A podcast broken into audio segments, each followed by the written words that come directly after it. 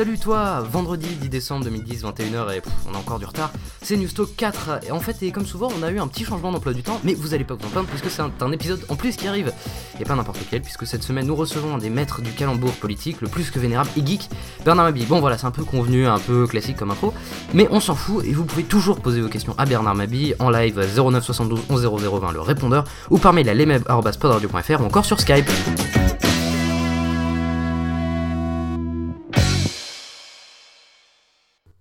Et on commence l'émission par un petit message de service euh, qui est que en fait j'ai fait un petit j'ai merdé dans l'enregistrement et vous allez rater les 20 premières minutes de l'émission.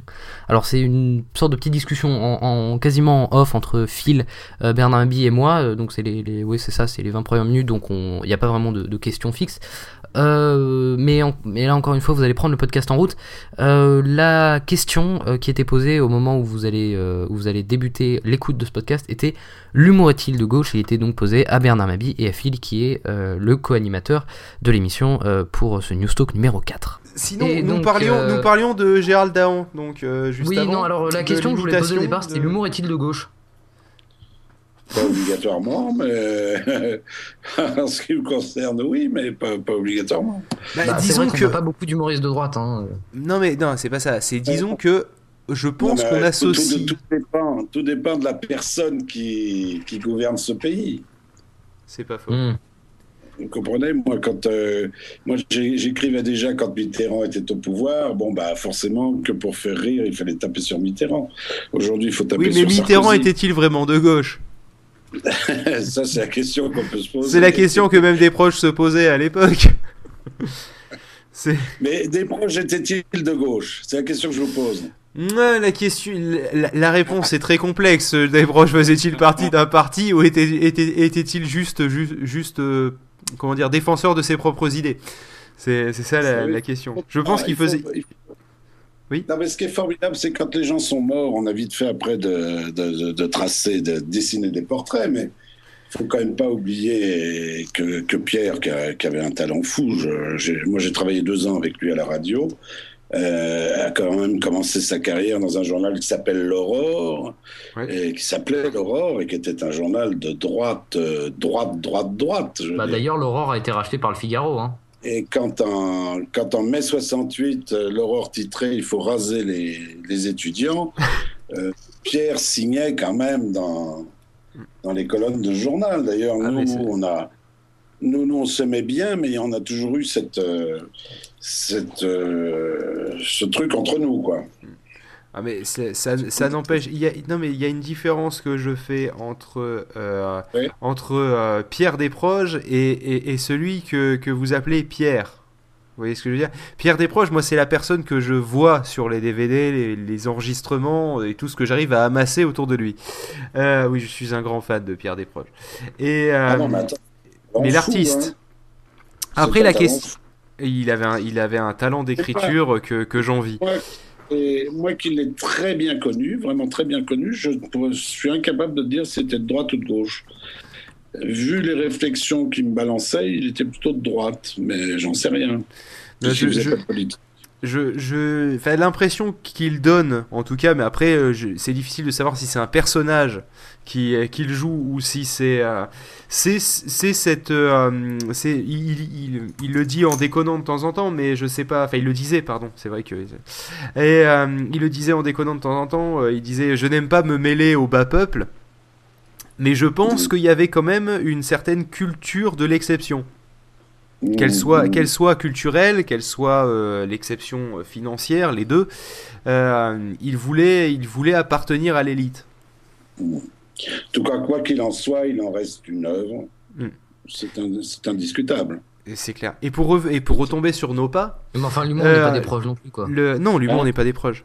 Mais justement, le truc, l'humour est-il de gauche Ben, ça dépend en fait ce que tu as, ce que toi tu définis par de gauche. Est-ce que si de gauche ça doit être forcément quelque chose de populaire, auquel cas non. Est-ce que ça doit être réservé à une élite? Ça arrive. C'est le, cas des proches, par exemple. Euh, est-ce que euh, je me mets pas dans le cas de l'élite pour ça, hein, les choses soient claires. Euh, mais il se, il se, il s'adressait à une élite, à quelqu'un qui était capable de, de comprendre ce qu'il disait, et c'était pas forcément toujours facile. C'est comme ça que j'ai sorti mes premiers dictionnaires hein, avec des proches. Et ah et donc ça, ça, il faut que tu précises ta question, le même. Bah, Qu'appelles-tu de gauche C'est une question qui est, qui est un peu générale comme ça, mais c'est vrai. Est-ce que, euh, est-ce que la plupart des humoristes sont de gauche? C'est en gros la mais question. Mais dans ce cas-là, tu vas me dire la plupart des écrivains sont de gauche aussi. La plupart des intellectuels sont de gauche. Voilà, c'est parce que c'est, c'est, c'est le côté culturel qui donne cette impression. C'est Jacques Lang. c'est, c'est, c'est, je, je, caricature, mais au moins ça résume la pensée, quoi. C'est encore de la faute de Jacques Lang. Toujours. Toujours. si, la gauche, si la gauche est une certaine défense des libertés, je pense que l'humour est de gauche, oui. Ben, ça va avec la liberté d'expression. C'est vrai que c'est vrai que ça, ah on, l'associe, mais mais est-ce que est-ce que finalement c'est un amalgame valide? Bah je sais pas. Un parti et, grande question. Parce que question. Bah, finalement l'humour est-il l'humour est-il est-il au-dessus des partis J'aurais j'aurais tendance à dire oui vu qu'il se situe au niveau du cerveau en général. Je pense que l'humour est plutôt un art. Comment je pense que l'humour est plutôt anard, tu vois. Oui, mais bon, l'anarchie est à gauche dans l'idée. Oui, je, pense que les, humoristes sont plutôt anarchistes. Dans la mesure où. Écoute, quand on écrit pour sortir une vanne, on regarde pas si, si, on tape sur la gauche, la droite, ou si on sort une vanne de gauche ou de droite. On, on sort une vanne. après, on peut, on, peut aussi, euh, on peut aussi être plus enclin à taper sur un parti qu'un autre. Oui, et puis là, entre guillemets, vous êtes considéré de gauche, donc euh, je pense que vous êtes plutôt bien placé pour savoir si vous êtes de gauche ou de droite. Ah bah attends, moi tu sais, comme j'ai comme j'ai écrit pour euh, le Luron pendant des années, j'ai été classé à droite pendant des années. Hmm. C'est des trucs très très curieux, alors que Thierry me disait, mais attends, tu me fais faire un humour de gauche.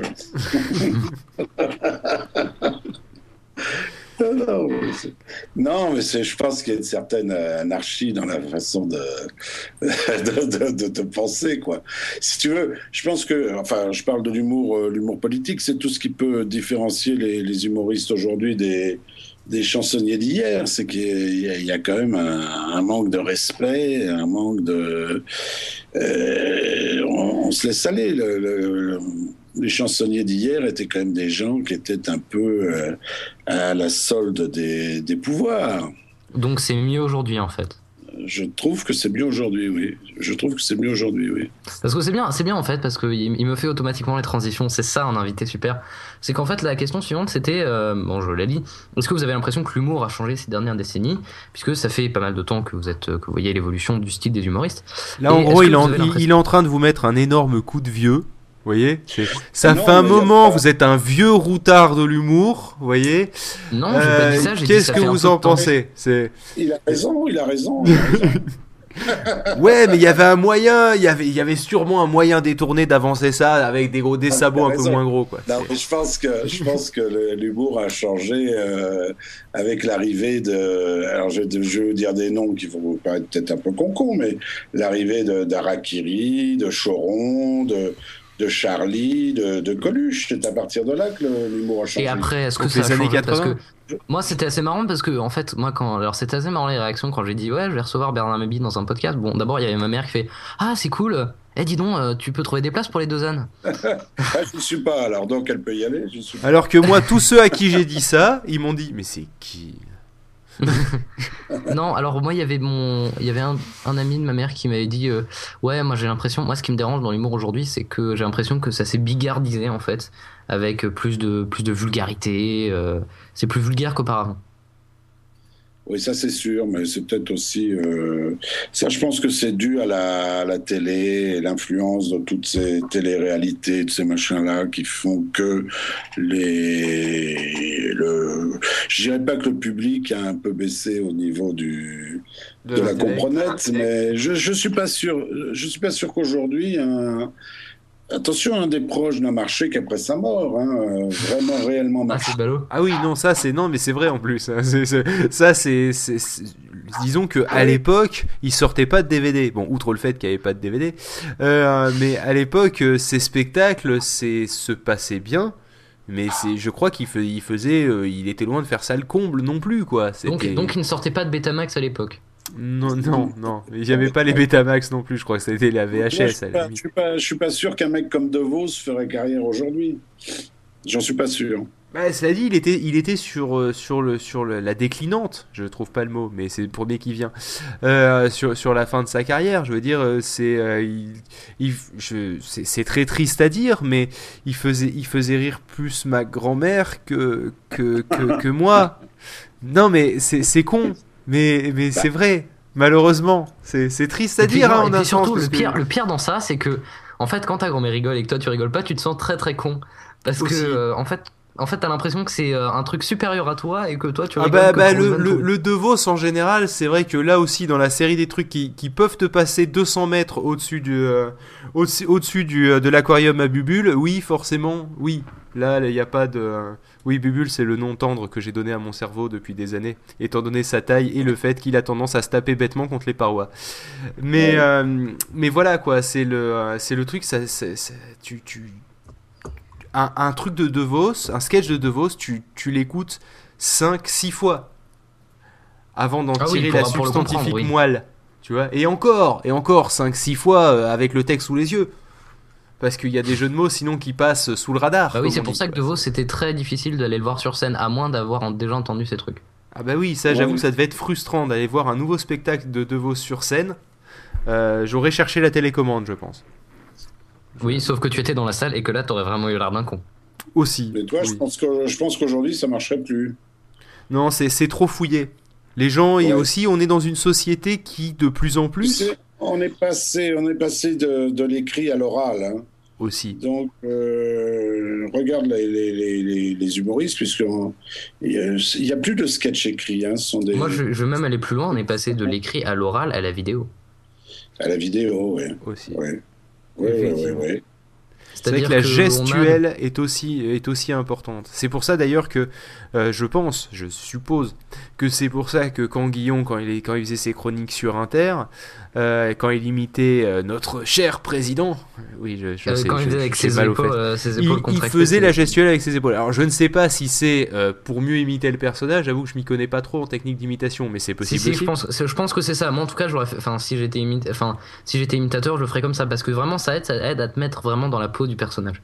Bah, c'est peut-être aussi. Guillaume a la chance d'être un formidable acteur. Aussi. Je ne sais pas si vous l'avez vu, il a joué dans un film avec euh, Michel Bouquet et il, ne passait pas pour un, pour un. Hein. C'est un formidable acteur, hein, Guillaume. Ben je, je, je, pense que son. C'est un formidable texte au service d'un formidable acteur. C'est clair. Tu vois Et moi, quand j'ai connu, quand connu Guillaume, euh, que, je, je, je connais bien, il faisait de la scène déjà, mais il avait des sketchs qui étaient beaucoup plus près de, de Vos que de. Il faisait pas d'humour politique hein, du tout. Hein. Il s'y est mis parce qu'il s'est rendu compte qu'il. Parce que ça marche. C'est le marché aujourd'hui. Il faut dire ce qu'il y a. C'est le marché aujourd'hui.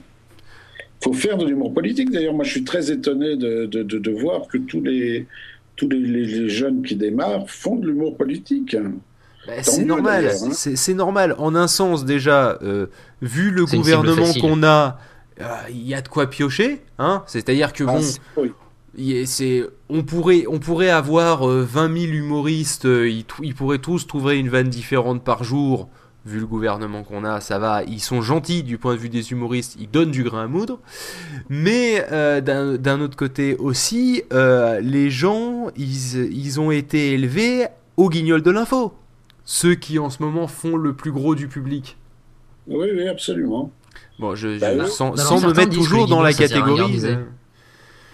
Eux aussi ont quand même euh, fait sauter le système à un moment donné. C'est vrai plus que... Plus que le bébé de chaud, tu vois. Certains, certains disent même qu'ils sont à l'origine de l'élection initiale de Jacques Chirac. Hein, c'est... Oui, c'est oui. Je, je suis je suis pas persuadé non plus, mais je dis que leur influence ne peut pas non plus être nulle. bah, non mais de toute façon ça c'est de toute façon ça s'appelle se mouiller, hein, c'est le principe. Ils l'ont rendu con et sympathique et les Français aiment ça. C'est ça. C'est le, français aime les gens cons et sympathiques. bah oui, sympathique, bah, ça, ça c'est compréhensible. Con, c'est parce que finalement quelqu'un quelqu'un de con, t'as tendance à avoir un côté condescendant avec lui. Et euh, et donc voilà, c'est ça. Et dans le sud de la France, ça donne, il est bien brave. Regarde le succès qu'avait euh, Jean Lefebvre. Aussi, ça marche aussi. C'est qui? Ah, c'est un acteur qui a joué dans Les Gendarmes, dans un tas de trucs, et qui, euh, jusqu'à sa mort, a rempli les salles de théâtre. Ah oui, je crois que ça me dit quelque chose, oui. ça, me dit vaguement quelque chose, Il était dans Les Tontons Flingueurs. Ah oui, je vois. Attends, euh, non, c'est pas le mec qui joue le domestique. Non, ça c'était d'Alban. Non, mais Jean Lefebvre, oui, c'était connu. Hein. Alors, euh, euh, Bernard, vous êtes euh, un, geek branché. C'est vrai que par rapport à pas mal d'autres personnalités, entre guillemets, publiques de votre rang, je vois personne à part Nico Saliagas sur Twitter aussi actif. Merci, la comparaison. Ouais, très non, non, non, mais je crois que vous pouvez considérer ça de façon positive. Je, donnerai l'adresse après en off pour que vous alliez lui péter les genoux. attends, mais attends, je te passe le lien YouTube, tiens, euh, dans le chat. Euh, je vais même le passer un lien YouTube que je vais que je vais regarder, ça va être pratique, tiens. Dès qu'on au bah tiens, mais balance le son en plus sur Skype euh, parce que toi tu peux le faire. Je peux pas ça, monsieur. Aliagas, c'est un mec qui me fait quand même. Il y a un truc bizarre, c'est qu'à chaque fois que tu le rencontres, il n'arrête pas de te dire qu'il était journaliste en Grèce et tout. journal télévisé. Et j'ai vraiment beaucoup de mal à le croire. Mais enfin, bon, bah, c'est son truc. Hein. Présentateur, pourquoi pas? Oui. Journaliste. journaliste, c'est vrai que j'ai plus de doutes, mais bon. Ah oui, moi aussi, mais enfin bon. Après, ça dépend, journaliste sur quoi hein. tu peux être, On peut être journaliste, euh, par exemple, le mec pourrait s'auto-déclarer journaliste. Il euh... était à l'écouter le, le PPDA grec. C'est possible, ah, hein, C'est possible, dans ce cas-là, le présentateur, effectivement, c'est vrai que... Non, mais c'est vrai qu'il a la gueule de, il a, il a la gueule qui pourrait aller pour faire présentateur. Il présente bien, il a une diction à peu près correcte. Ouais. Euh, il suffit de lire. Hein. Alors je pense qu'à mon avis, ce serait assez marrant de voir, de voir Nico se parler en grec, parce que moi j'ai jamais vu parler en grec, je pense que ça me ferait trop triper. Effectivement, ça pourrait. Ah, si, il parle, il parle, grec très bien. Hein. bah oui, ah bah oui en tant que téléspectateur, euh, il parle rarement en grec de, à l'antenne. Là encore, on en revient sur le principe de se, de se faire comprendre par son auditoire.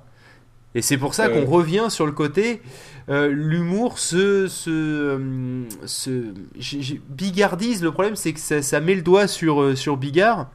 Et outre le fait que c'est pas forcément très propre, le, de montrer quelqu'un du doigt, je parle, hein, je précise.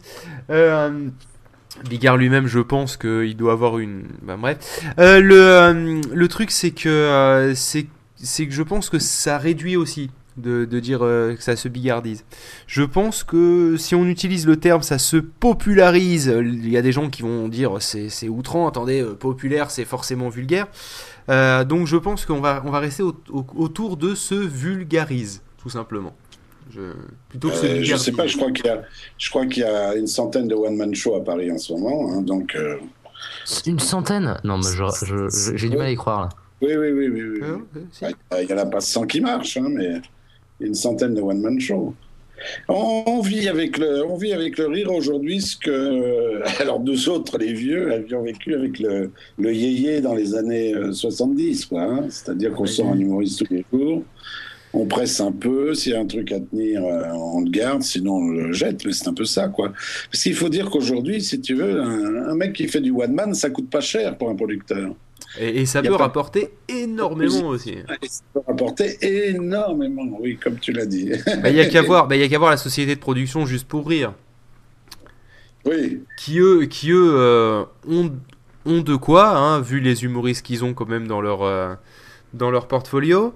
Euh, ils en ont, ils ont, je crois, attends, juste pour rire, je crois qu'ils ont euh, Florence de tête, hein, Florence Foresti. Euh, je crois qu'ils ont Rousseau, Franck Stéphane Rousseau, bah, Franck Dubosc évidemment, euh, Elise Moon sûrement. enfin, non, je pense pas. Mais de toute façon, ils ont dégraissé un, max là ces, ces derniers temps. Ah, même là, il y a du dégraissage massif euh Oui, c'est Gérard Louvain maintenant qui s'occupe de Juste pour Rire. Et il y a eu un dégraissage massif, oui. Ah, d'accord. Ah, même, dans même dans ces domaines-là, on licencie alors. Ah bah attends, euh, c'est pas parce qu'il y a 100 one-man show qu'il y en a 100. c'est la crise, hein. Ouais. Et bien justement, comment on vire un humoriste Des gens qui vivent bah, Tu prends Philibal, tu prends Stéphane Guillon. Des gens qui vivent de leur one-man et de leur humour, il n'y en a pas tellement. Hein. Ouais. Il n'y en a pas tellement. Et, et, je pense par contre qu'il doit y avoir euh, beaucoup de personnes qui se pressent au portillon aussi le moindre, la moindre personne dont on, l'oncle par exemple, qui fait rire à table, essaiera de, de se lancer. Euh. L'humour dans ses banquets, oui. C'est ça. Alors attends, euh, j'ai trouvé, j'ai trouvé le moyen de vous diffuser le Nikos là en... sur Skype. Ah, très bien. Vas-y, fais péter. On revient maintenant sur la mobilisation d'hier avec un petit détour par Internet. Euh, Nikos, vous qui êtes notre spécialiste web, est-ce que les grèves font parler sur le net? Est-ce qu'il y a des vidéos qui circulent? Eh bien, pas du tout. Pas du tout, Patrick Perlarbor. Comment ça? Il y avait 2 millions de personnes dans les rues. 2 millions, 2 millions, c'est un chiffre ridicule quand on le compare à cette top buzz tweet blog people BBM clash vidéo désopilantes vue 9 millions de fois c'est ce petit chat qui a mis les pieds dans de la colle à papier peint et qui est resté scotché au mur avant de tomber. Et ça intéresse plus que les retraites, ça? Mais bien sûr, cette vidéo est à crever de lol, comme le prouve ce commentaire clairvoyant de Baba50K qui dit, je cite, Il est ouf ce chat, nique sa mère, MDR x 10. C'est vraiment une révolution, Internet. Hein termine par l'image Internet du jour, car Internet, c'est super. Nikos, vous qui scrutez Internet comme tous les jeunes, qu'avez-vous trouvé aujourd'hui? Alors Patrick Perlarbor, l'image qui total buzz tweet clash.net et c'est du 7 lol garanti, c'est, c'est, c'est ce petit chat, attention, qui tombe de fauteuil. Ah oui, c'est rigolo. Ce n'est pas rigolo, Patrick Palarbor. C'est à mourir de lol, c'est à péter de smiley. Et puis ce matin, ça, Facebook, ça chat à tout va. C'est le buzz texto tweet bbm.net du jour. Bon, bah, merci, Nikos. Hmm, c'est une révolution, Internet. On termine par l'image Internet du jour, car Internet. C'est bon, je vais pas tous les passer. Et le net comme jeune, qu'avez-vous trouvé aujourd'hui Alors Patrick Perlarbor, l'image qui Total Buzz tweet clash.net est là, c'est du 14 lol garanti, une image à laquelle j'ai attribué pas moins de 3 smileys jaunes. C'est ce petit chat, attention, qui tombe d'un tabouret. Ah oui, c'est rigolo. Mais c'est pas la même image qu'hier, Nikos? Pas du tout, Patrick Perlarbor, ça n'a rien à voir. Hier, c'était un chat qui tombait d'un fauteuil. Là, il tombe d'un tabouret. C'est le moment buzzclashpeople.net préféré des blogueurs geekwebaddict.com. Ah bah oui, c'est pas pareil du coup. Hmm. Merci, Nikos. On termine par l'image Internet du jour, car Internet, c'est l'avenir. Nikos, vous qui scrutez le net comme tous les ados, qu'avez-vous trouvé aujourd'hui? Allô? Oui. Oui. Voilà, je suis de retour. C'est bon? Et il arrive, à, il arrive à couper le Nikos. non mais finalement, en fait, est-ce que est-ce que c'est pas très dur d'arriver derrière un, petit chat qui se tape 7 lol Bah c'est super dur. Hein. C'est ça la question finalement. C'est le petit chat qui faisait du ski, non C'est ça? Ouais. Non mais la, non mais la question la question que je pose à l'humoriste en fait, c'est est-ce que avec tous ces trucs à la con qu'on peut trouver sur internet, on, on rame pas un peu pour ramener le public à de l'humour euh, plus traditionnel, moins de situations, moins de, enfin, moins de lolcat, quoi. Ouais, encore, je vous ai pas passé le keyboard 4. Hein. Est-ce qu'il y, y, a des humoristes internet? Ça existe ou pas? Bah oui, alors là, justement, c'est exactement la belle transition qu'il fallait faire, parce que, justement, alors ça vous dit quelque chose, Rémi Gaillard, ou pas? Non. Pas du tout. Non, non, non, je, non. Parce qu'en fait, le web est en train de devenir plus ou moins. Là, je lis pas le texte, hein, euh, j'ai pas, pas fait de texte pour ça. Mais euh, c'est vrai que ça devient plus ou moins une mine de talent, c'est-à-dire que il y a plein de gens qui s'auto enfin qui s'auto-proclament qui font des vidéos marrantes sur le net. Et d'ailleurs euh, il y en a pas mal qui ont percé. Il y a Monsieur Dream par exemple qui est aujourd'hui Sam euh, de samfechier.com aussi. Ouais voilà il y a Sam de samfechier.com qui est à 20 minutes aujourd'hui. On a Monsieur Dream qui était son prédécesseur à 20 minutes et qui aujourd'hui est à énergie 12 euh, je précise ces vidéos enfin sont marrantes mais bon après c'est le bas du bas. C'est à dire que c'est pas très puissant non plus comme humour. L'humour internet aussi c'est de l'humour moyen Ouais, mais par exemple, quand tu compares avec Ganesh, par exemple, euh, ouais, enfin Ganesh est limite, mais. Euh, ouais, voilà, c'est euh, un ton différent sur Internet. Il, y, avait, il y avait la chanson du dimanche qui était. Qui était ouais. aussi. Qui était bien. Hein. Il y a 10 minutes à perdre. Qui est toujours là d'ailleurs. Hein. Oui, oui, oui. Il y a, enfin, euh, Rémi Gaillard a fait 170 millions de vues, hein, donc c'est vraiment, c'est vraiment un incontournable d'ailleurs. C'est vous tapez n'importe qui.com si je me trompe pas, c'est ça le, c'est ça le site.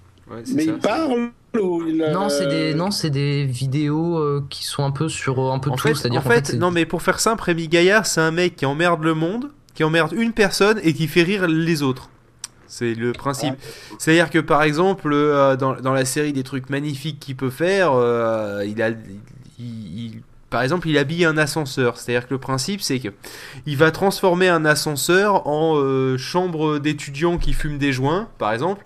Et donc la personne, elle va, elle va appeler l'ascenseur. L'ascenseur va s'ouvrir et, elle va voir ces, ces jeunes autour autour d'une petite table en train de fumer des joints. Voilà. Ou il va transformer ça en boîte disco. Donc en fait, il va se déguiser avec un pantalon pas de def, etc. Il va foutre une boule à facettes sur le haut du, euh, sur le plafond de l'ascenseur. Et donc forcément, dès qu'une personne va appeler l'ascenseur comme ça, la porte va s'ouvrir et elle va tomber sur un mec qui fait du disco avec une boule à facettes. Voilà. C'est ce ah, genre de conneries. Et encore, ça, c'est les, les, plus, les plus drôles. Après, il y en a des, il y en a que je cautionne un peu moins. Euh, Genre, le coup du McDo? Genre, voilà, par exemple, le goût du. Par, le par exemple, il avait réussi à trouver la parade pour euh, manger au McDo gratos. Ouais, mais elle est pas de lui en fait, hein, parce qu'il faut savoir que euh, qu'il y avait un Américain qui avait fait ça avant lui, mais euh, ça marche aussi en France et c'est le premier bah, qui l'a fait. En soit dit d'ailleurs, soit dit en passant, en fait, il y a peut-être un Américain, il y a peut-être, il a peut-être, s'est peut-être inspiré d'un Américain, mais en tout cas, Christophe de Chavannes lui a quand même repris l'idée et l'a posté dans une vidéo. Hein. Comme quoi. Comme quoi tout se copie. Et c'est ça la différence aussi. Hein. C'est que sur Internet, on peut copier les conneries, alors que, euh, alors que dans l'humour traditionnel, euh, il y a plus de respect aussi vis-à-vis de ça. Euh, non, je te, je, te, rassure, De Chavannes, il a aucun respect pour, pour les mecs du web, il les pique sans. Oui, mais De Chavannes, déjà, un, je, je le considère pas comme étant un humoriste, ou alors assez dépend. Et. Et, il récupère des trucs sur le web. Donc c'est ce que je te dis justement. Sur le web, on, on aura plus tendance à récupérer une vanne. Tu vas plus, toi, t'approprier une vanne que tu aurais trouvé sur le web, plutôt que t'approprier une vanne d'un humoriste. Ouais. c'est pas protégé. Hein. Euh, il n'y a pas de droit, il n'y a rien. Officiellement, si, c'est-à-dire que c'est du copyright normal. Enfin... Ouais. Et, dans la vraie vie des vrais humoristes, il y a un copyright sur les vannes? On peut se les acheter comme les magiciens, ils s'achètent des tours ou euh, non? Non, a priori, non, non. Non, a priori, Marché de la vanne. Ah, Stéphane Guillon, ça se vend cher aujourd'hui, mais Bernard Mabille, là, sur un hausse. Non mais c'est non mais c'est vrai non je m'étais jamais posé la question en fait de si, de si justement deux, hum, deux, deux, humoristes qui s'échangent des vannes ils peuvent les utiliser chacun de l'autre côté non c'est à peu près le seul truc qui n'est pas vendable en fait c'est dommage bah, tu peux toujours vendre hein. c'est comme le principe du, du, nègre en littérature hein. ah il y a des nègres de l'humour en fait le mec il débarque. Oh, ça, doit exister, oui. Oh, c'est hyper courant, je pense. Bah, je sais bah, pas, moi j'habite au pays des bisounours, moi, donc vous êtes gentil, hein, mais moi il y, a y a beaucoup de choses sur lesquelles je débarque. Hein. Donc, non, mais c'est pas étonnant, je veux dire. Des mecs qui écrivent euh, pour des humoristes, je débarque. Euh, voilà. Non, mais attends. Ah il y en a plein qui écrivent pour des humoristes, mais c'est déclaré, mais maintenant qu'il y ait des nègres, c'est possible, oui, pourquoi pas. Pourquoi pas bah, D'ailleurs, euh, soit dit en passant, moi, ce qui m'étonne, c'est de voir les différences entre humoristes. C'est-à-dire que Cantelou, lui, il y a une équipe de trois personnes qui font ses textes derrière, et Guillaume, lui, il est tout seul. Pour faire la comparaison. Euh, il y a sa femme qui l'aide, il paraît. Enfin, il y a sa femme qui le conseille. C'est pas le même boulot entre écrire un, édito et faire de l'imitation avec plusieurs personnages, plusieurs angles et tout, ça n'a rien à voir. Hein. C'est un boulot. Moi, je comprends qu'il soit, soit plusieurs pour écrire ça. Et en quoi c'est tu, commences ton édito, tu vas jusqu'au bout, bon, tu suis ta pensée, mais euh, moi, ce que je trouve passionnant chez Canteloup, c'est justement, et ça c'est peut-être dû au fait qu'il ait plusieurs auteurs, c'est que les angles, enfin je parle de Canteloup sur Europe, hein, quand j'écoute sur Europe souvent. Ah bah ça, ça va être répété, amplifié, déformé, on va le filer à Bouvard en que, tu peux, c'est que les, les, les, angles sont quand même très très souvent originaux et intéressants. Donc là, je comprends qu'il y a un mec qui lui amène euh, ses auteurs. Il y en a un qui lui dit ah bah tiens, on pourrait faire Madame Bettencourt comme si. L'autre après, ça passe à Rachida Dati. Il faut un machin, ouais. À mon avis, c'est plus dur. Euh, c'est plus dur que, que, que d'écrire un édito. Hein. Mais euh, par exemple, moi, ça me, fait penser, je voulais mettre ça en exemple, mais j'ai pas réussi à, enregistrer. C'est un, mec sur internet qui s'appelle Ganesh 2 et qui en gros faisait, des, euh, faisait d'abord des trucs genre apprend à imiter qui était, euh, qui était vraiment un poil, enfin qui était vraiment très très drôle. il avait fait une fausse pub de Jean-Jacques Goldmanesh qui était, qui était énormissime. Et, et de l'autre côté, en fait, le succès aidant, il a été embauché par RFO pour faire une chronique matinale hebdomadaire, je crois. Et c'est pas drôle. Et donc, ah. donc je me demande, est-ce que c'est pas des choses radicalement opposées dans, dans, les, dans les manières de le faire Et est-ce que justement, si on est bon à faire des vidéos sur Internet, on n'est pas bon à faire des éditos et inversement? C'est possible.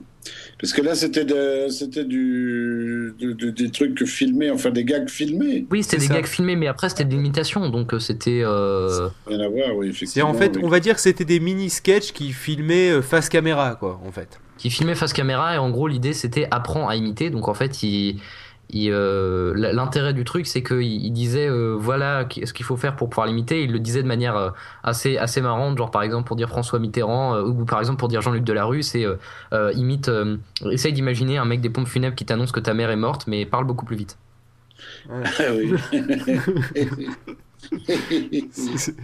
c'est vrai que c'était très bien trouvé, mais et aussi surtout, et, surtout quand tu donnes la parole, reprends-la tout de suite. Oui, ça à la radio, c'est peut-être pas facile à passer. Voilà, effectivement. Non, mais surtout que la différence, c'est qu'il sortait quelque chose quand il avait une idée. Oui, oui, oui. Et, pour avoir essayé hein, d'écrire des, non mais pour avoir essayé d'écrire des chroniques de manière régulière pendant un temps, euh, je, je, trouve que ça bloque plus quand on se dit on doit écrire une chronique pour tel moment que de se dire j'écris une chronique quand je veux, quand j'ai une idée qui me passe par la tête. Bah, c'est clair, euh, d'autant plus que la plupart du temps, tu écris tes chroniques quand, es, quand tu te fixes un rythme, tu l'écris à intervalles beaucoup plus réguliers que quand tu as juste une idée. Euh, et l'auditeur n'est pas dans la même attitude devant son, son, euh, son Mac qu'à l'écoute d'une radio. Bah, c'est clair, c'est-à-dire que la, différence entre Internet et la radio, je pense que c'est qu'on a, il y a une plus grande connivence entre l'humoriste et, le, le, téléspectateur. Ce qui fait. Comment? Je, veux dire, à la radio, tu reçois et sur Internet, tu cherches. Oui, et puis plus que ça, c'est-à-dire que quand on parlait du fait de copier l'humour d'Internet et pas euh, l'humour de, des médias traditionnels, je pense que c'est le fait que en fait, je le vois sur internet, donc c'est un peu comme si j'étais le seul à le voir, alors que euh, même si c'était sur une radio associative, peut-être pas sur une radio associative, mais sur un grand média, il y a beaucoup de gens qui l'ont écouté, donc il y a plus de chances, surtout qu'en plus les personnes avec qui vous allez parler, donc répéter la vanne, sont, sont potentiellement euh, écouter cette radio à ce moment-là. C'est totalement, totalement, différent. La, la disponibilité n'est pas la même. Oui, et puis surtout, il y, a une façon différente d'acquérir euh, la chronique. C'est effectivement, mais pour aller plus loin, c'est-à-dire qu'en fait, ce qui se passe, c'est que euh, si tu fais une chronique de merde sur la radio, d'accord T'as ton, ton auditoire habituel qui sera présent à la base, d'accord? Tu fais une chronique de merde sur Internet et eh ben, et eh ben ton lien il va moins se faire retweeter, il va moins se faire liker sur Facebook, les gens vont moins le poster sur leur blog, donc juste un truc qui, qui passe mal, bah ça, ça passe mal et ça tombe aux oubliettes. Oui, oui, oui, oui. Tandis que là, là le public attendait quelque chose, il était présent, ou au minimum euh, il était là, quoi. Oui, mais en même temps, euh, par exemple, si, si je sais pas, un humoriste fait un billet qui est moins drôle, je vais être moins enclin à l'écouter. Bon, ça, ça se verra pas tout de suite, mais euh, c'est vrai que s'il enchaîne euh, une au bout de 3-4 billets relous, quoi, tu vas commencer à dire. Ça, oui. pas, au, bout du premier. Voilà. Mais sur internet non plus, tu vas pas abandonner au bout du premier. Par exemple, Le Visiteur du Futur, qui est une web série qui est devenue euh, assez connue, soit dit en passant. Elle est qui, vient pour, de notre, pour notre, on va dire, notre sphère de, de relations. Quoi. Oui, c'est-à-dire on les connaît pas, hein, je crois, euh, je crois qu'on n'a pas de contact, contrairement à Sam ou, ou, autre. Mais euh, c'est vrai que eux, en tout cas, ils ont fait, ils ont fait vraiment un énorme succès surprise parce que c'était filmé avec très très peu de moyens au départ. Et là maintenant, en fait, euh, depuis que ça a fait un succès, maintenant ils ont, ils ont, ils ont, acheté des, caméras. Quoi.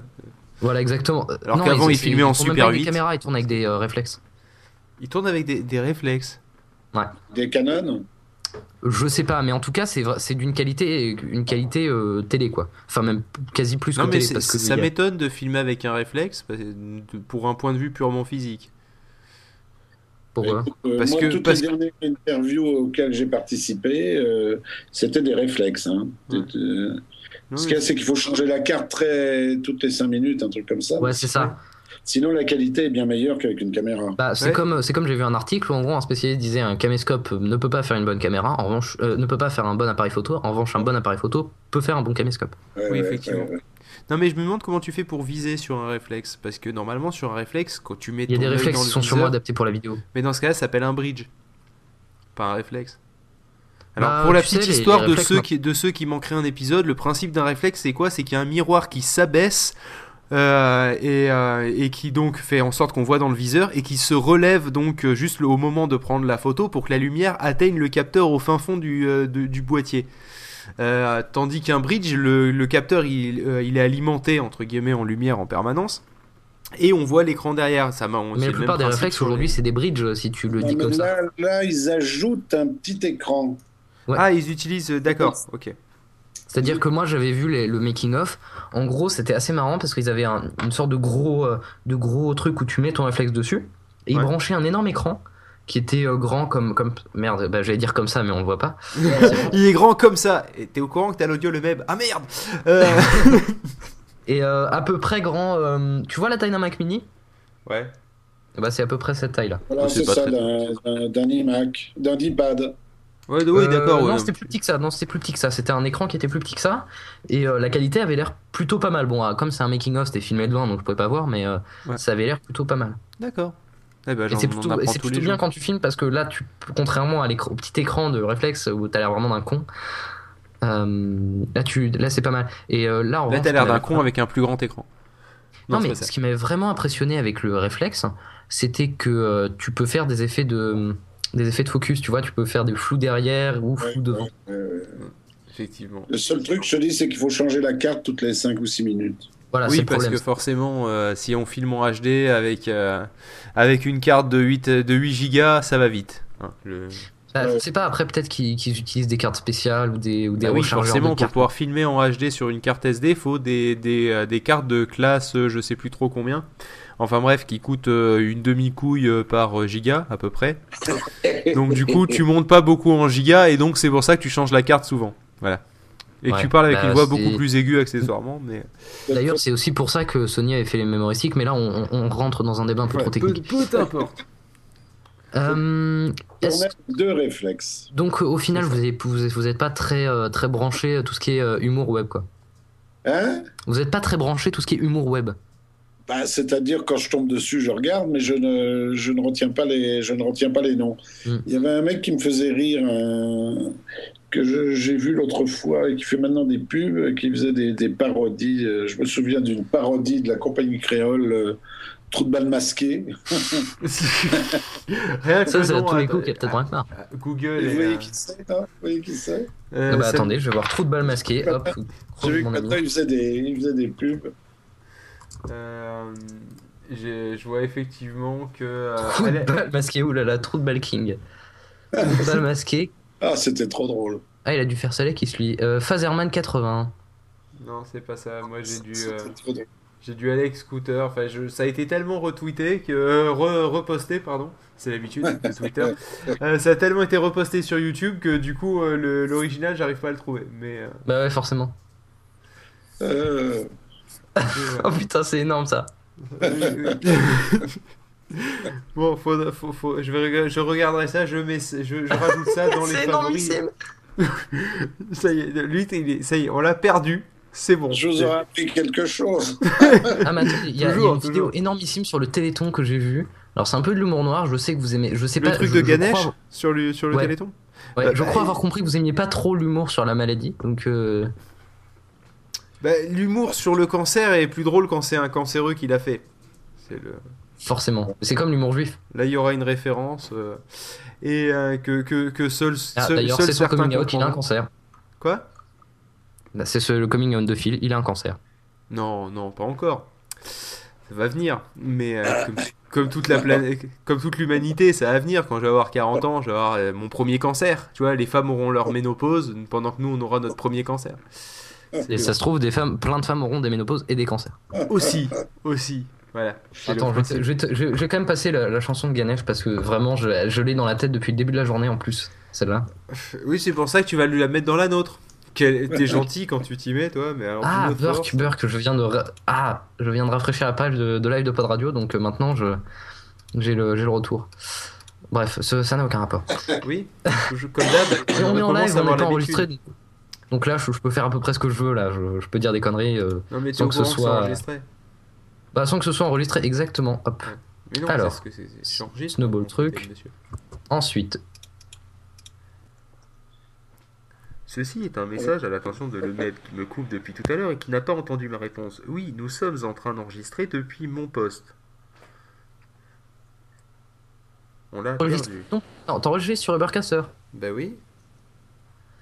Ah bah d'accord, ok. Ah bah je savais pas. parce, que, parce que moi dans non mais attends, moi dans mon imaginaire et bienvenue de retour dans la réalité. Non, mais, moi dans mon dans mon dans mon imaginaire, je pensais que j'étais le seul à enregistrer. Et non, absolument pas, monsieur, nous sommes deux. bon, c'est super, c'est ah, c'est le plus beau jour de ma vie. Allez, moi aussi je t'aime. On s'embrassera après l'émission. Alors, Vas-y, fais un bon, gros sinon, ton micro. Alors attends, que je configure le truc qui dit parce que c'était quand même la classe que j'avais fait tout à l'heure. C'est un truc où j'en avais bien chié. Et est-ce qu'on voit ça ou pas? Ah, attends, en, en, parlant de caca, justement, pour préparer l'émission, je suis tombé sur un truc de Bernard Mabille hein, qui, qui, expliquait le principe de comment on faisait le dépistage du cancer du côlon. Ouais. Et je tiens à dire que si vous, vous avez reçu ça au, au petit déjeuner, et que ça vous a, et que ça, ça vous a dégoûté, dites-vous que moi j'étais en train de manger un excellent cassoulet. Ça, ça fait paraît caricatural de la part d'un Toulousain, mais c'est vrai. Et j'ai eu du mal à le finir. Hein Donc euh, c'est. Donc c'est la faute du gouvernement, mais vous en êtes l'instrument néanmoins, je tiens à le dire. C'est que j'ai reçu, quoi, tu, tu passes pas à côté de ça. Hein ah bah oui, ça, oui, on passe pas à côté. Enfin, d'habitude, si, on évite de mettre le pied dedans, mais euh, là, effectivement, c'est. Non, mais sérieusement, ils, envoient vraiment des trucs pareils ou vous en avez rajouté ah quand bah, même? Non, non, absolument. Quand j'ai reçu ça, j'ai dit, oh, c'est trop drôle, il faut faire quelque chose. Putain, non, mais c'est énorme. c'est gigantesque. c'est terrible. Nous vivons dans un monde où finalement l'humour trouve sa place parce qu'il y a plein de moments risibles dans la vie dont celui-là. Putain, mais sérieusement, mais ils envoient ça à qui en fait, euh, cette espèce de, truc de dépistage euh, dont je n'expliquerai pas les détails pour ceux qui seraient encore en train de manger? Euh, mais attends, attends, le, tu sais que Moustique, il avait fait un truc assez marrant. En gros, euh, c'était euh, le, dépistage donc, du cancer, euh, le, dépistage du cancer du côlon. Et l'idée, c'était, c'était, oui, en fait, en gros, la plupart des mecs de 50 ans se font dépister le cancer du côlon, donc en se, mettant, en se faisant mettre un doigt dans le fion. Et donc, il faut penser à un truc très fort, c'est que quand vous voyez tous les mecs qui font du jeunisme, genre PPDA, genre, genre, je sais pas, genre tous les mecs qui ont plus de 50 ans et qui font genre John, genre Mick Jagger, et bah, faut tous penser qu'ils se sont fait mettre un doigt dans le cul. Et, forcément, bah, moi, ça m'a, ça m'a bien réconforté. Vous me faites rire. C'est bien. Eh, le même, t'es arrivé à faire rire un humoriste. Tu, tu, c'est classe. Tu, peux, hein. tu peux mourir l'esprit tranquille. je suis bon public, moi, j'adore ma Mais par contre, la euh, question que je me pose, le même, sans, c'est la fête, euh. sans, vouloir, sans vouloir te tuer, t'es sûr que tu confonds pas le cancer euh, du côlon et le cancer de la prostate ah, si, si, si, si, c'est ça. Ah, il me semblait aussi, hein, parce que le cancer, le cancer du, euh, du côlon, c'est le matin tartine de Nutella, d'accord? Et le cancer de la prostate, c'est autre chose. C'est là où vient, où vient justement une pénétration digito-anale. D'accord? Et c'est là où tu l'as dans le cul, c'est le cas de le dire. C'est tout à fait ça. voilà. Donc euh, je pense qu'il y avait, il y avait méprise. Mais t'en fais pas, tu as encore quelques dizaines d'années devant toi pour venir sentir la différence. Oh, euh, comme France Inter, venez sentir la différence. Alors. Hmm, c'est classe ça. C'est ça. bon. Donc le même, tu étais en train de faire des trucs à la con sur ton, sur ton ordi Oui, oui attends, deux, secondes, deux secondes, deux secondes, deux secondes. Je entendre une chanson. Ouais, exactement, mais là je suis juste en train de... Alors, de suer partout. Euh. T'as retrouvé le, trou de balle masqué C'est un, peu, un peu compliqué. Alors. Justement, je crois que c'est ça qui veut nous diffuser. Non Merde, je ne sais plus, je sais plus qu'est-ce que j'avais foutu, mais c'était, c'était vachement bien. Arrête de dire merde, on vient de parler du, du dépistage du cancer du côlon, s'il te plaît. Ah putain, j'ai eu un Larsen dans la gueule là. ah, j'ai cru que tu t'électrocutais en fait sur le coup. Je me suis dit merde, parce que ça fait à peu près le même bruit. Hein. Ça fait un comme ça là. Ah putain, ah, ça tue sa mère. Ah là là. Ah là là, ces petits jeunes. Mais quelle idée aussi que ça soit le stagiaire qui anime l'émission. Mais pourquoi? Qu'est-ce qui m'a traversé l'esprit à ce moment-là quoi mais... Bon, le même, t'as fini d'appuyer sur tous les boutons pour voir ce que ça donne? Mais euh, qu'est-ce que c'est que ça? Ça, c'était le siège éjectable, ça, c'est pas bon. Ça. Stéphane Guillon a fait la même erreur sur Inter et. Bon. Alors attends, deux, secondes, deux secondes, deux secondes, je vais le trouver. parce que moi, je sais pas si t'as remarqué depuis tout à l'heure, je rame pour meubler. Hein, Mais t'inquiète pas, mais alors attends, si tu veux que je te trouve une question, je peux t'en trouver. Je t'en prie. Euh... Toc toc toc. Euh... Wikileaks. Allez hop. Eh merde, j'ai plus de questions. Voilà. Non mais c'est comment ça se passe l'écriture d'une non non mais honnêtement très sérieusement comment ça se passe l'écriture d'une chronique? Parce que c'est vrai que moi j'avais j'ai rencontré deux trois fois des humoristes qui étaient quand même un peu de moins de d'un rang moins que l'autre.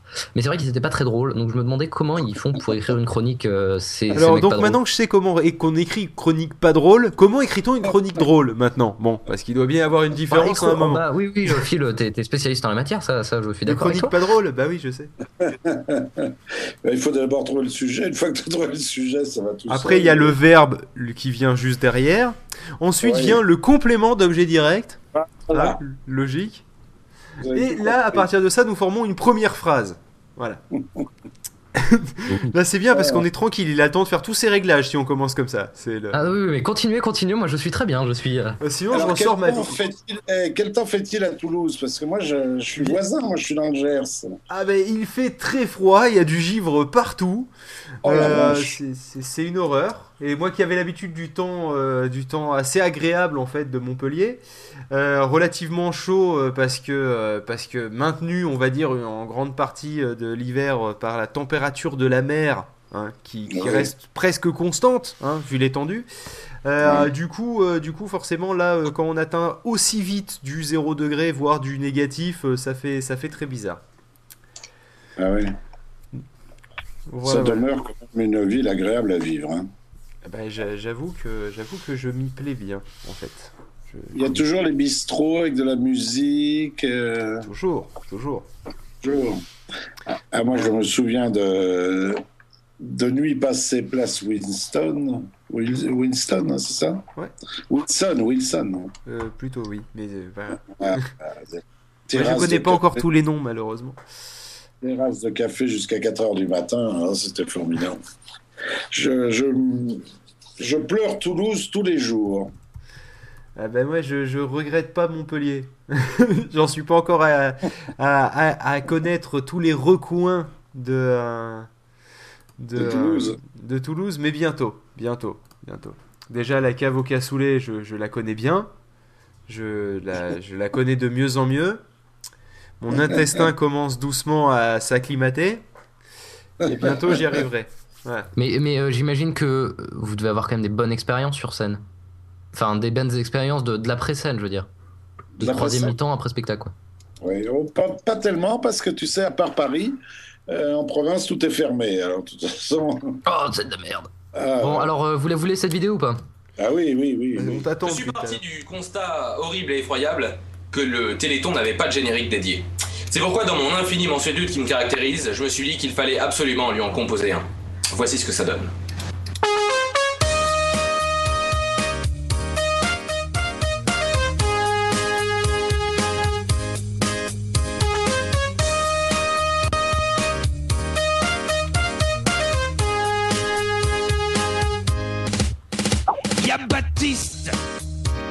autiste. Et puis Sophie, elle a une leucémie. Y'a Morad, qui est très malade. Et puis Simon, ben lui c'est un homme tronc. Alexandre, il a plus de membres. Et y a Roland, qui est en fauteuil roulant. Y a Gustave, lui c'est très grave. Et Nicolas, ben on sait pas ce qu'il a. vous donniez votre pognon, oui donnez votre pognon au téléthon. Sinon je vous prédis que vos lardons, ils auront tout un tas de malformations. Y a Samuel qui a besoin de moelle. Et puis y a Jules, lui c'est un enfant bulle. Oh mais oh à la polio. Et y a Jean-Loup, lui, il est roux. Geneviève, un bec de lièvre et Angélique qui est tétraplégique. Gwenaël passera pas Noël. Et puis Lucas, il lui reste plus que six mois.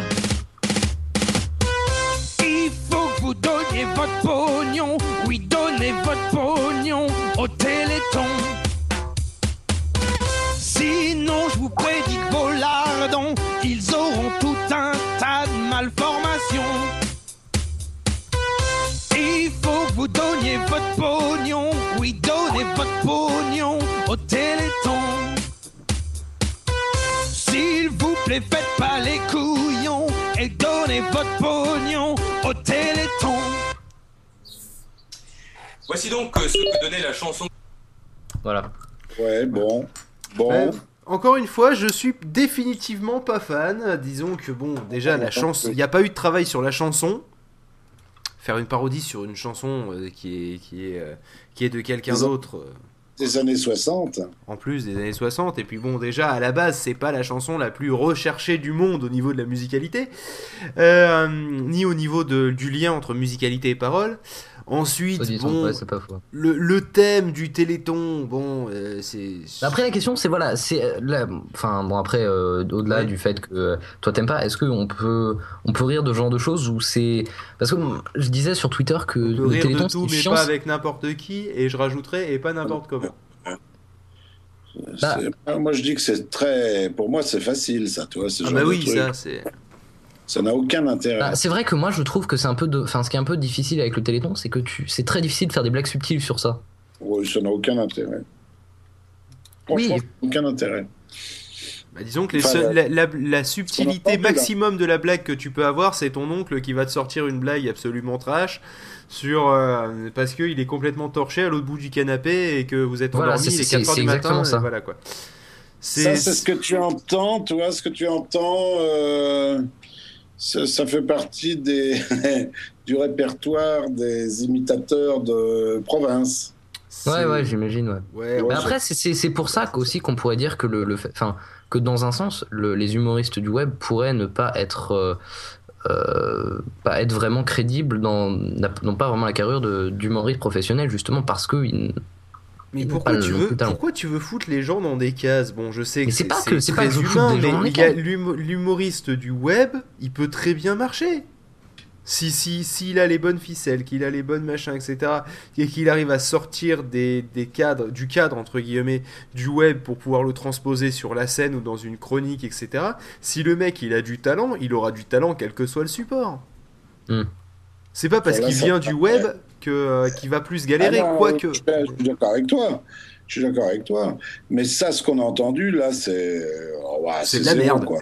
Non mais c'est de la ouais, pense. honnête. C'est de la facilité, tu vois. Alors, Ouais. si c'est pour meubler le web avec des conneries pareilles, je vois pas l'intérêt. Bah moi non plus, mais bon. Euh, dit, pourtant, pourtant ce gars-là fait d'autres trucs vachement drôles, mais euh, mais là non, ça ça c'est quand il se, quand il fait de l'imitation, enfin de oui justement quand il fait de l'imitation, il, il se débrouille super bien, c'est super marrant. Quand euh, quand il essaie de faire de la parodie de chansons, ça marche moins bien, donc il se concentre sur le le j'apprends à imiter parce que c'est le mieux, voilà. Faut aussi Mais ça, savoir. ça pue, quoi. Ça, ça pue, c'est dégueulasse. Enfin, c'est nul, quoi. Oui, voilà, enfin, disons que, sinon que ça n'apporte rien que euh, le commun des mortels ne se, se, ne se sente pas capable de faire. Je sais pas si c'était très français et mis dans le bon sens, mais en gros, c'est l'idée. C'est en gros, on a l'impression que n'importe qui est capable de le faire, en plus. Ah oui. Tonton Riton, à la fin d'un banquet, il te fait ça. hein. Voilà, c'est ça. C'est, justement, c'est ce que c'est toujours l'oncle bourré de la fin du banquet là. C'est celui qui danse sur la table à, à poil euh, vers la fin de l'après-midi. Et euh, voilà, c'est, il est capable de faire ça, quoi. Ça, c'est pas un problème. il Ouais, limite pendant pendant pendant tout le repas, il griffonne sur un bout de serviette et à la fin, il sort ça sans sans, sans, sans trop forcer, quoi. Donc c'est un peu un peu trop facile, mais c'est aussi l'avantage comme l'inconvénient de l'humour sur le web, à mon sens c'est que ça laisse la chance à tout le monde. C'est-à-dire que euh, justement le, no- notre oncle favori là depuis le début de l'émission, il peut faire son truc sur le web, il peut avoir sa tribune sur le web et il peut se prendre son vent monumental aussi. C'est l'avantage. Euh, L'inconvénient, c'est que du coup les talents qui vont y être euh, vont avoir du mal à être discernés du reste du tout venant, on va dire. Donc un, donc un défricheur de talent sur le web aura plus de talent qu'un défricheur de talent sur... Un dé... Quoi? Oui, Houston? J'ai manqué un épisode. Ah oui. euh, Non mais ce que tu veux dire par là, c'est que du fait que ce soit plus difficile de trouver un, un vrai talent sur le web parce que justement il est noyé dans la masse et que tu le confonds avec d'autres trucs, ça veut dire qu'en fait euh, dire que sur le web on peut trouver, euh, on peut trouver en un clin d'œil des, des vrais talents, c'est faux. Ah, non, c'est pas Et en ben- un clin d'œil. Peut-être que ce type-là en a, mais après, il faut qu'il soit quand même un peu pris en main et il faut qu'on lui apprenne, tu vois. C'est un. Faire rire, ça, c'est un vrai métier, quoi. Il y a donc, il y a, qui il y a donc la fameuse école du rire que tout le monde me dit que je me suis fait virer depuis que je suis tout petit. Non, la, fameuse école du rire. Non, mais moi, je vois, par exemple, je reçois beaucoup de beaucoup de, mails et de, DVD et tout de, de jeunes mecs qui, qui veulent se lancer dans la, dans la profession. Bon, je leur réponds, ce qui me paraît la moindre des choses, mais je me permets de leur donner des conseils euh, en disant bien que j'ai pas la science infuse, mais je pense que quand même, euh, il y a, il y a des conseils à donner, quoi, tu vois. Il y a des conseils à donner. Son truc, là, c'est mal foutu, mal écrit, le sujet est nul. Le mec qui, qui aura été le plus drôle à propos du Téléthon, c'est quand même Danny Briand. Quand, euh, interprétant une chanson au Téléthon, il a dit maintenant tout le monde se lève et tape dans les. ça, ça me marrer, mais. Effectivement. Mais ça, c'est du comique de situation et c'est plus drôle quand c'est pas prévu. Et quand c'est au dépend de la personne qui fait de l'humour. Oh là là le pauvre. Tu sais, le réflexe du con, quoi.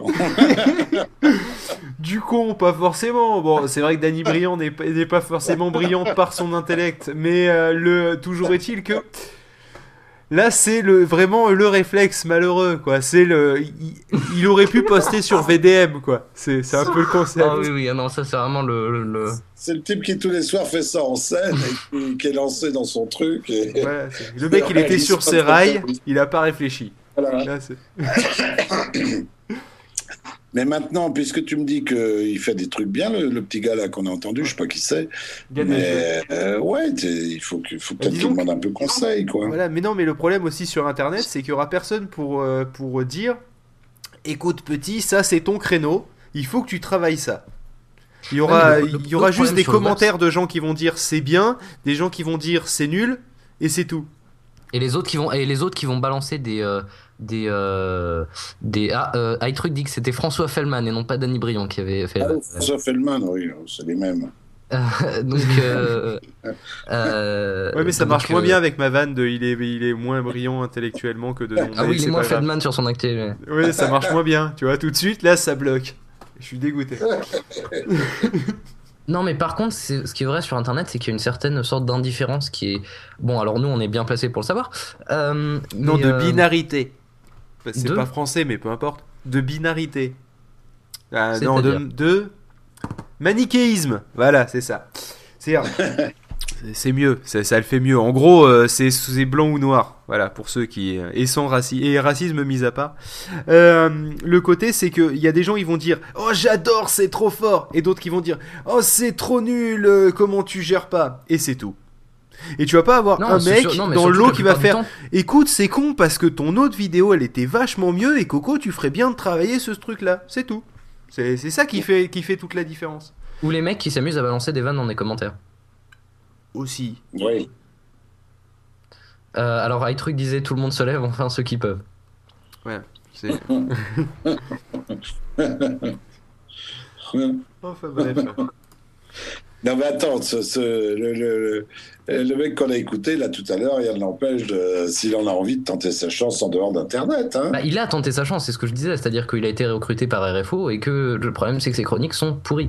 ah, enfin, c'est c'est lui, ah d'accord. Oui, c'est lui. Ah oui, d'accord, d'accord.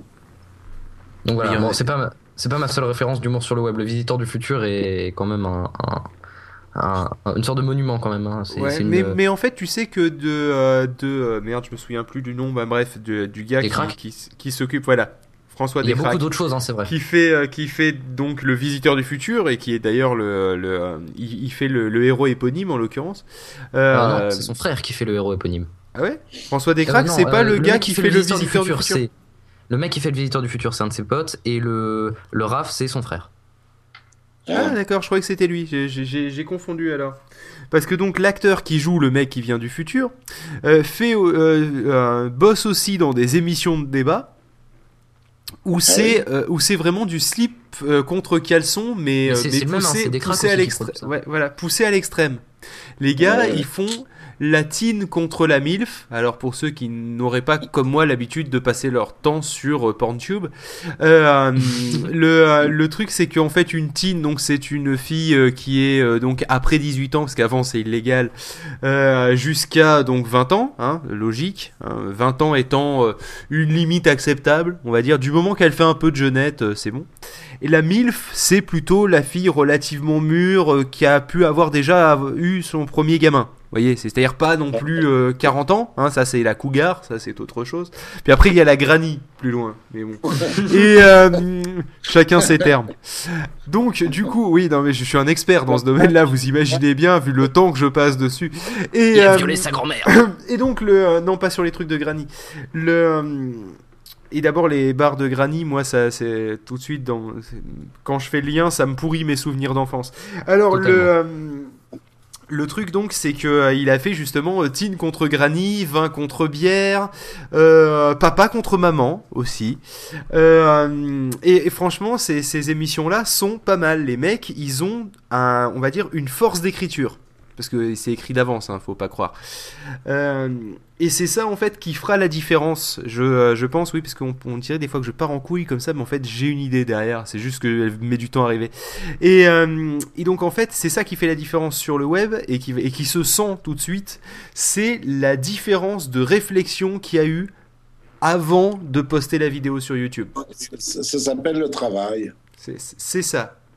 Mais le travail, ça peut, oui, mais le travail, ça fait peur aux gens tout de suite. On leur dit le travail, et puis tout, et puis après, il y a la retraite à 60 ans qui vient derrière et tout.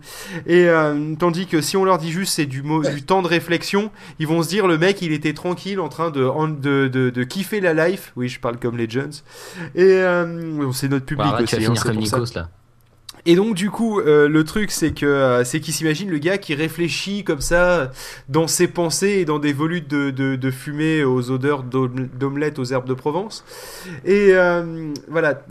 Mais c'est vrai que, que je pense que vu certains, vu, vu certains arguments qu'ils avaient dans leurs émissions de débat, ils étaient peut-être ivres au minimum, hein, pour certains trucs. Mais, mais, voilà, toujours est-il, voilà, toujours est-il, il y a une putain de préparation derrière, plus un talent d'écriture plus une putain de bonne idée à la base. Et un très bon talent d'acteur, parce que les, les, et la plupart du temps... et il faut bien s'entourer. Hein. De toute façon, ça, c'est aussi la, la, base dès que tu commences à... Comment dire à, te partager l'audimat le, le, en faisant ça à plusieurs, comme le, euh, comme le visiteur du futur, par exemple.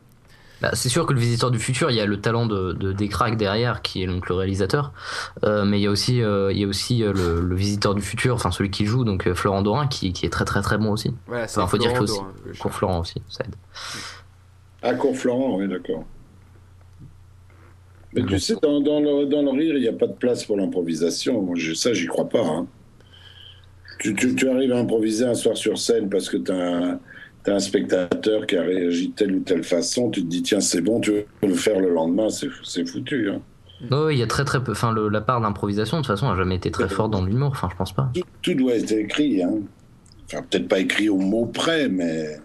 Oui, après, après, il, après il faut qu'il y ait un travail d'écriture et ensuite un travail de.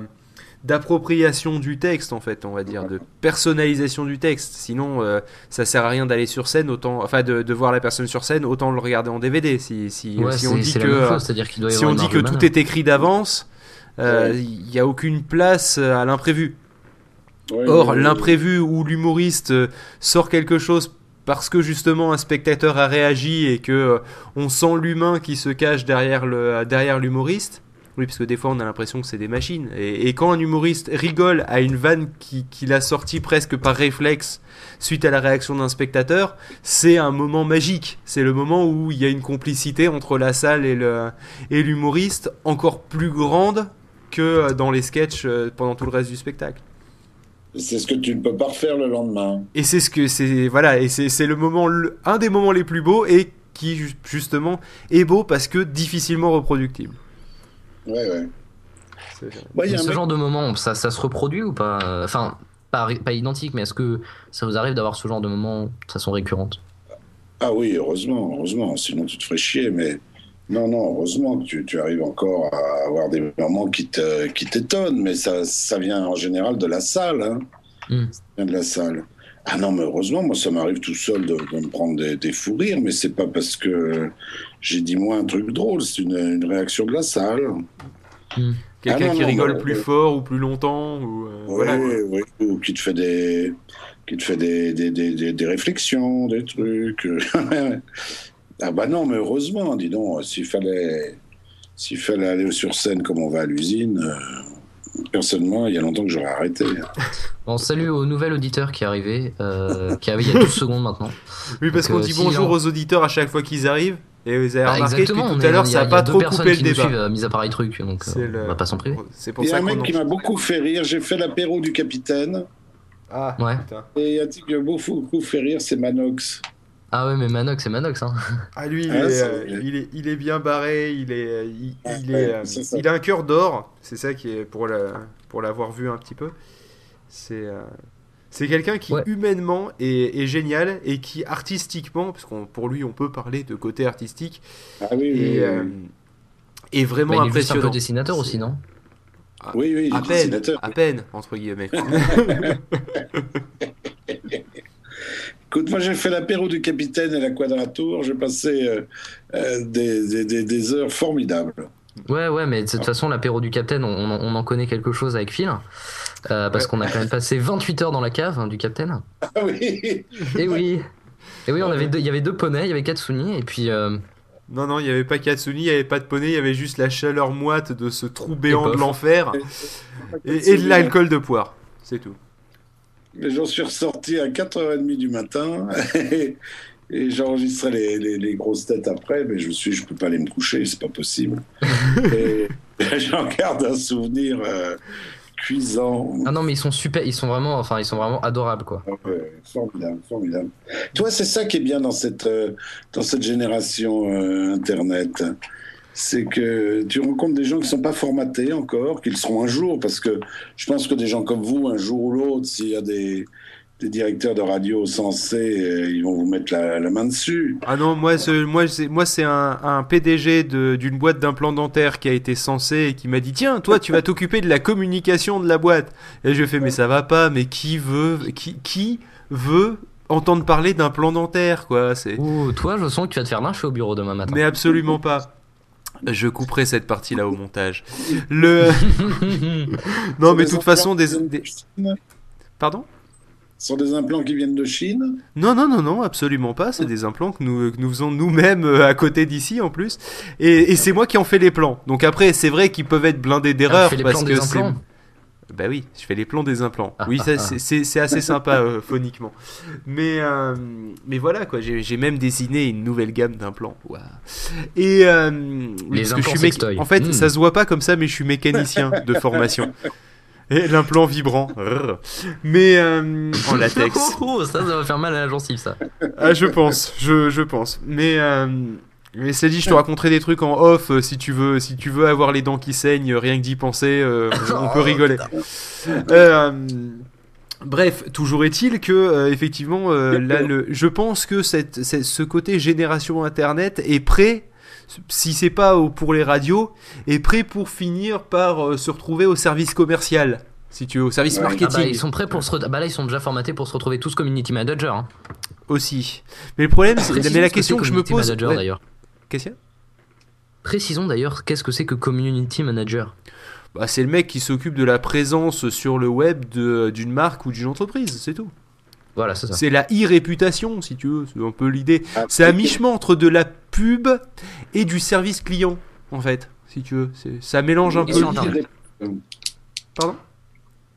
Non, je viens d'apprendre un mot, la e-réputation, c'est ça? La e-réputation, ouais, non mais des mots, ils s'en inventent tous les jours, c'est pour que les community managers se sentent toujours un peu au-dessus du patron, au niveau des connaissances, du coup, ils inventent entre eux des termes pour, pour baiser tout le monde, en fait. C'est comme ça que ça marche. C'est un peu comme, les, comme le marketing des années 90, où ils étaient tout le temps à inventer des anglicismes. Oui, euh, c'est le le balayeur qui allait voir le patron pour lui demander une augmentation, il ressortait, on disait tu as été augmenté, pas du tout, mais maintenant je suis technicien de surface. c'est ça quoi. C'est le hein. concept, c'est exactement ça. Ça n'a pas changé. Voilà, ben c'est ça. Ça n'a pas, changé. En fait, en fait, ce qui est assez marrant dans la mode du community manager, là, c'est le mode je fais ma chronique. Euh, ce qui est en fait assez marrant, c'est que euh, la plupart des community managers, donc euh, d'abord, ils arrivent. donc la plupart du temps, c'est des blogueurs qui sont recrutés sur le tas par les entreprises. Et ensuite, alors, les entreprises les collent sur Twitter et font bon, bah, maintenant, tu me fais un profil Twitter, un profil Facebook. Et là, le, blogueur fait bah ouais, mais enfin, t'es mignon, mais enfin, pour ta marque d'implémentaire, je sais pas vraiment ce que je vais mettre.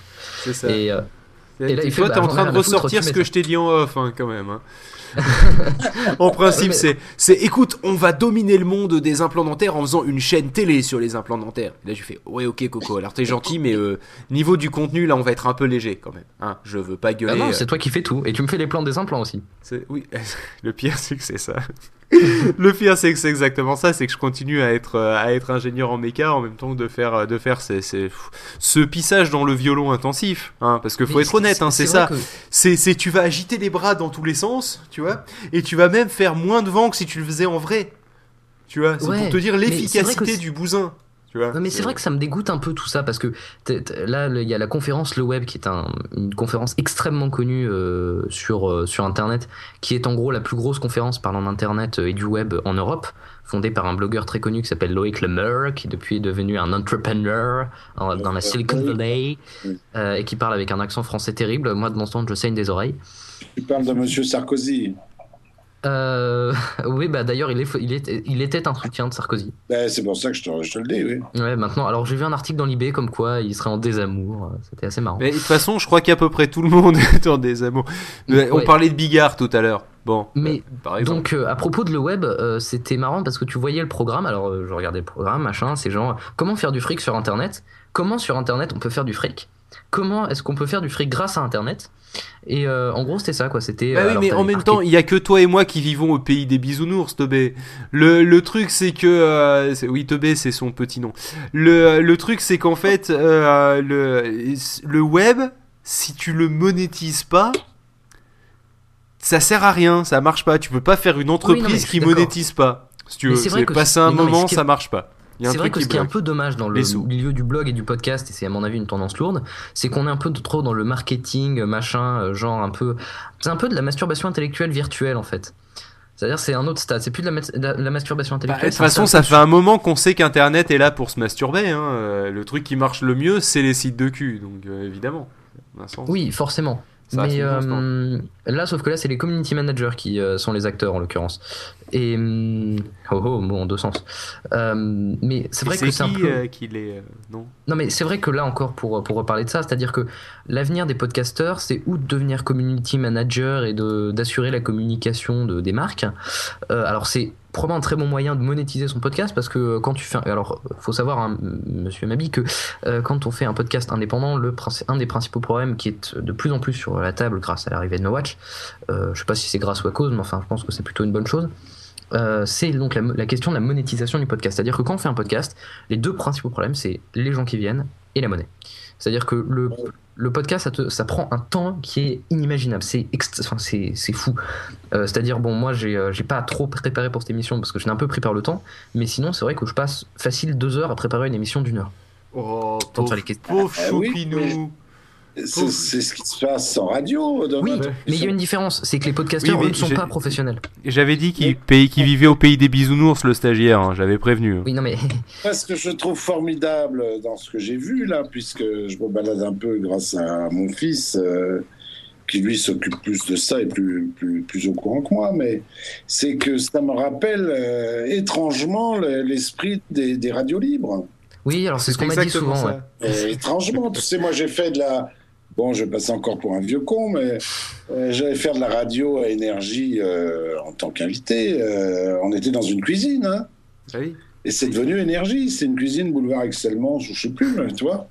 Ça, oui, ça me rappelle ça. Et, comme, et comme les radios libres, et comme les radios libres, je tiens à dire que le podcast aussi se, se retrouvent de plus en plus en tenaille pris entre des, des, gros, des plus grosses structures que le, enfin, le podcast indépendant se retrouve entre des plus, pris en tenaille entre les plus grosses structures qui elles sont monétisées depuis un petit moment, etc. Et, Comme Goom Radio par exemple?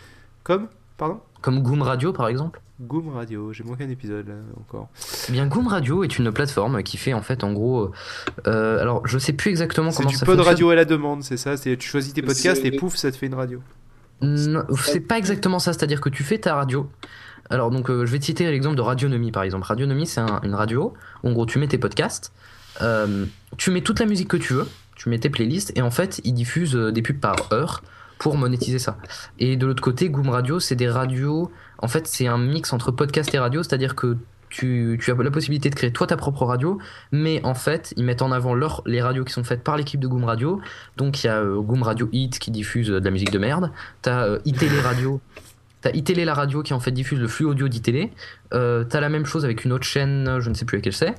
Euh, et en gros, c'est à peu près, c'est en gros, c'est à peu près ça, quoi. C'est-à-dire que t'as as, plein de petites radios qui sont plus ou qui ont plus ou moins contenu éditorial, alors bon, plus ou moins, mais en même temps, ils ont beaucoup d'argent et par exemple, ils ont réussi à recruter, à recruter l'animateur qui faisait la matinale d'énergie et ils l'ont recruté sur Goom Radio.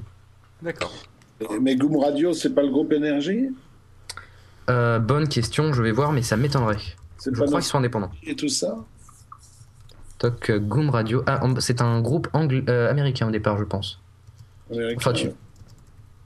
tu me diras, je ne sais pas, je vais, je vais voir ça tout de suite. Alors, overview. il y a du lourd, quoi. Ouais. Euh, pom pom pom, contact us. Tac tac tac tac. Ah, les salauds. Ils mettent pas leur adresse. Bah non mais c'est super, non mais c'est super con. Euh, non mais à mon avis, je pense que c'est français parce que le Goom Radio en anglais, c'est euh, c'est goomradio.us. Donc euh, donc euh, toc toc toc toc. Oui, Phil, tu pourras terminer par ta chronique de Noël traditionnelle. Ouais, chouette. Non, parce qu'il faut savoir, cher Bernard Mabi, que j'ai une chronique de Noël qui chaque année se, se, se construit un petit peu plus. Ah. Et euh, bon, cette année, elle aura pas beaucoup bougé, mais, euh, mais à chaque fois, c'est sur le ah, thème de Noël, ça sent le sapin. Donc en gros, euh, tu as Trace Radio, qui est la, version radio de Trace. T'as In the Club, qui est un truc de dance. Oula, il y a Enrique Iglesias, donc ça montre bien que c'est de la merde. t'as quoi? T'as Rocket Radio, t'as Explicit, donc un truc de rap. Ah oui, t'as PSG Radio. Oula là là là là là Et alors, pire que ça, PSG Radio, mais on pourrait faire un sketch à partir de ça, quoi. C'est la Rien que le... Ouais. On pourrait faire euh, bientôt, je sais pas, Trifouiller les oies grasses radio, euh, Trifouiller les oies grasses football club radio. Non mais je suis, je suis sûr que PSG radio, tu vois, ils diffusent des pubs pour euh, la, la, radio de l'OM. C'est l'habitude de marquer des buts contre son camp, tu vois, c'est le... Donc t'as donc PSG Radio qui est en train de diffuser le dernier truc des Black Eyed Peas qui est une sombre merde et en plus c'est une radio édite donc c'est encore plus une sombre merde. D'accord. Tu as halluciné la radio. Tu Pourquoi as pas ça à la limite ça peut être intéressant. As un truc. Ouais, ouais, ça, à mon avis, je pense que c'est pas mal. Euh, maintenant, il diffuse euh, High School Musical 2, donc euh, bon. Culture 90 de partie. Suite 330, c'est de la musique lounge. Tu as VIP Radio. Tu as Back to the 80s. Tu as SFR Music Radio. Bouh. Pourquoi pas. Et tu as Direct Star Radio, donc la chaîne Direct Star de la TNT, qui donc le flux audio. Tu as iTélé à la radio. Et tu as Rap. Tu as Rap de France. c'est Virgin, non? Comment? Direct Star, non, c'est Bolloré. Ah oui, ah oui, oui, d'accord, oui. Oui, enfin, il y a de l'argent derrière. Oui, voilà, c'est ça, il y a, y a de l'argent. C'était, c'est un, gros. en général, il y a de l'argent derrière. Hein. Même derrière Pod Radio, il y a de l'argent. Attendez, euh, je, je, je verse à OVH 38 euros tous les mois. Il y a de l'argent derrière. Hein, attendez. c'est quelque chose de. Oui, parce que, la, force de pod, la force de Pod Radio, c'est d'arriver à faire une radio qui tourne 24 heures sur 24, 7 jours sur 7 avec du contenu qui change en permanence et qui coûte sans pub. À, à son et sans pub et qui coûte au mec qui paye 40 euros par mois. Sachant que qui paye, c'est moi. J'y ai pensé ce matin, je pense qu'on devrait rajouter sur la page d'accueil un garantie sans pub ajouté. C'est possible. Mais euh, parce que sans pub, c'est pas possible parce que le rendez-vous tech en diffuse, mais euh, sans pub ajouté. Bon, cela dit, on triche, on est un agrégateur du travail des autres. Hein. Mais bon, voilà. On y est arrivé. bon, alors, je pense qu'il y a des gens qui y croient, c'est-à-dire. Tu sais, tu sais qu'il est, il est 23h, monsieur. Et ça fait deux heures qu'on enregistre. Ouais, à peu près, ouais. Et 23h10, non 23h05. Bon, alors vas-y, Phil, fais-nous ta petite chronique de Donc, Noël. non, mais c'est, c'est, c'est- tu veux pas balancer un petit coup de Wikileaks avant qu'on balance la chronique Ah, de si, on va Noël faire un petit coup de Wikileaks. Parce que ça fait un moment que t'en parles, c'est, la, c'est, c'est, le, c'est le, le feuilleton, donc, euh, et tu l'as Oui, demandé voilà, à tout le ça, monde. C'est le feuilleton. C'est le feuilleton de l'hiver, exactement. Ils sont, C'est-à-dire que- abrités, euh, ils sont abrités par Libération, d'après ce que j'ai lu. Ouais. là. En fait, l'idée c'est que euh, donc euh, euh, donc on a donc comme comme je là je, je vais juste lire et ça va venir à Libération. En gros, on a parlé de WikiLeaks cette semaine, mais pas des fuites, mais plutôt des des problèmes qu'a subi WikiLeaks. C'est-à-dire qu'en gros, on a le gouvernement américain qui fait des pressions pour déstabiliser WikiLeaks d'un côté, et de l'autre, on a les défenseurs de WikiLeaks qui essayent de déstabiliser le gouvernement américain. Cela dit, la pression en général, ça déstabilise bien, surtout au bout de 3 ou 4. En général, le... t'as des petits problèmes gyroscopiques. Je- Bah, c'est-à-dire qu'en fait, au départ, euh, le gouvernement américain, euh, enfin, en, tout, en premier, c'est Eric Besson qui a dégainé en premier, Euh, notre notre cher ministre de, de l'internet. Euh, comment est-ce qu'ils ont Ah, pu c'est pas, le c'est pas, foutre, c'est pas lui de qui fait des films pourris? Ah non, ça c'est c'est Luc Besson. Pardon. Non, ça c'est Luc Besson, mais Eric Besson est pas mal pourri non plus. Je suis d'accord avec toi. Comment on a pu foutre ce mec-là à Internet quand même? Bah, c'est vrai que par rapport à NKMILF, euh, euh, NKM, c'est vrai que ça change un peu quoi. C'est quand même comme Frédéric Lefebvre au commerce. Quoi. Tu irais acheter dans une boutique, dont le patron le Pire que ça, Frédéric Lefebvre au tourisme. Et la gueule de Frédéric Lefebvre. Ah, mais attends, Sarkozy veut reconquérir les coiffeurs et les petits commerçants, bah là il est bien parti. Hein. aïe, aïe, aïe, aïe. Alors, qu'est-ce euh, que- qu'est-ce que tu voulais dire sur Wikileaks Oui, donc euh, que en fait Eric Besson avait dit à OVH, qui est un hébergeur français basé à Roubaix, lui a dit en gros t'as une partie de WikiLeaks qui est hébergée sur euh, ton site, sur tes serveurs, alors maintenant Cassos. Et OVH a fait eh ben non pas Cassos, je saisis la justice pour savoir si euh, le fait d'héberger WikiLeaks est légal ou pas. Et donc la, ju- et donc la justice a dit c'est pas illégal, donc OVH n'a rien fait. Mais de l'autre côté, euh, le gouvernement américain fait des pressions sur pas mal d'entreprises pour, euh, pour déstabiliser Wikileaks. Alors, euh, Mastercard, Visa, PayPal et Post Finance, donc qui est une entreprise suisse, une entreprise publique suisse, ont coupé les comptes de Julian Assange. Euh, donc à chaque fois pour des raisons obscures, genre oui, alors le compte est pas bien déclaré, il y a eu un problème dans un formulaire, c'est illégal.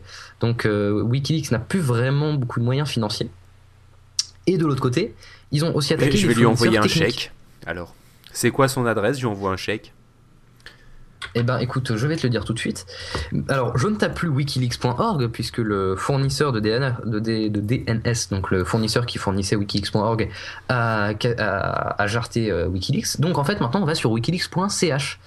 Et donc, alors, euh, gars. ensuite. Et finalement, euh, ils vont à l'endroit où c'est le plus logique, hein. Si on calcule. Tu veux te mettre Oui. dans un endroit où, tu peux en- dans un endroit où t'es le plus planqué du cul du monde?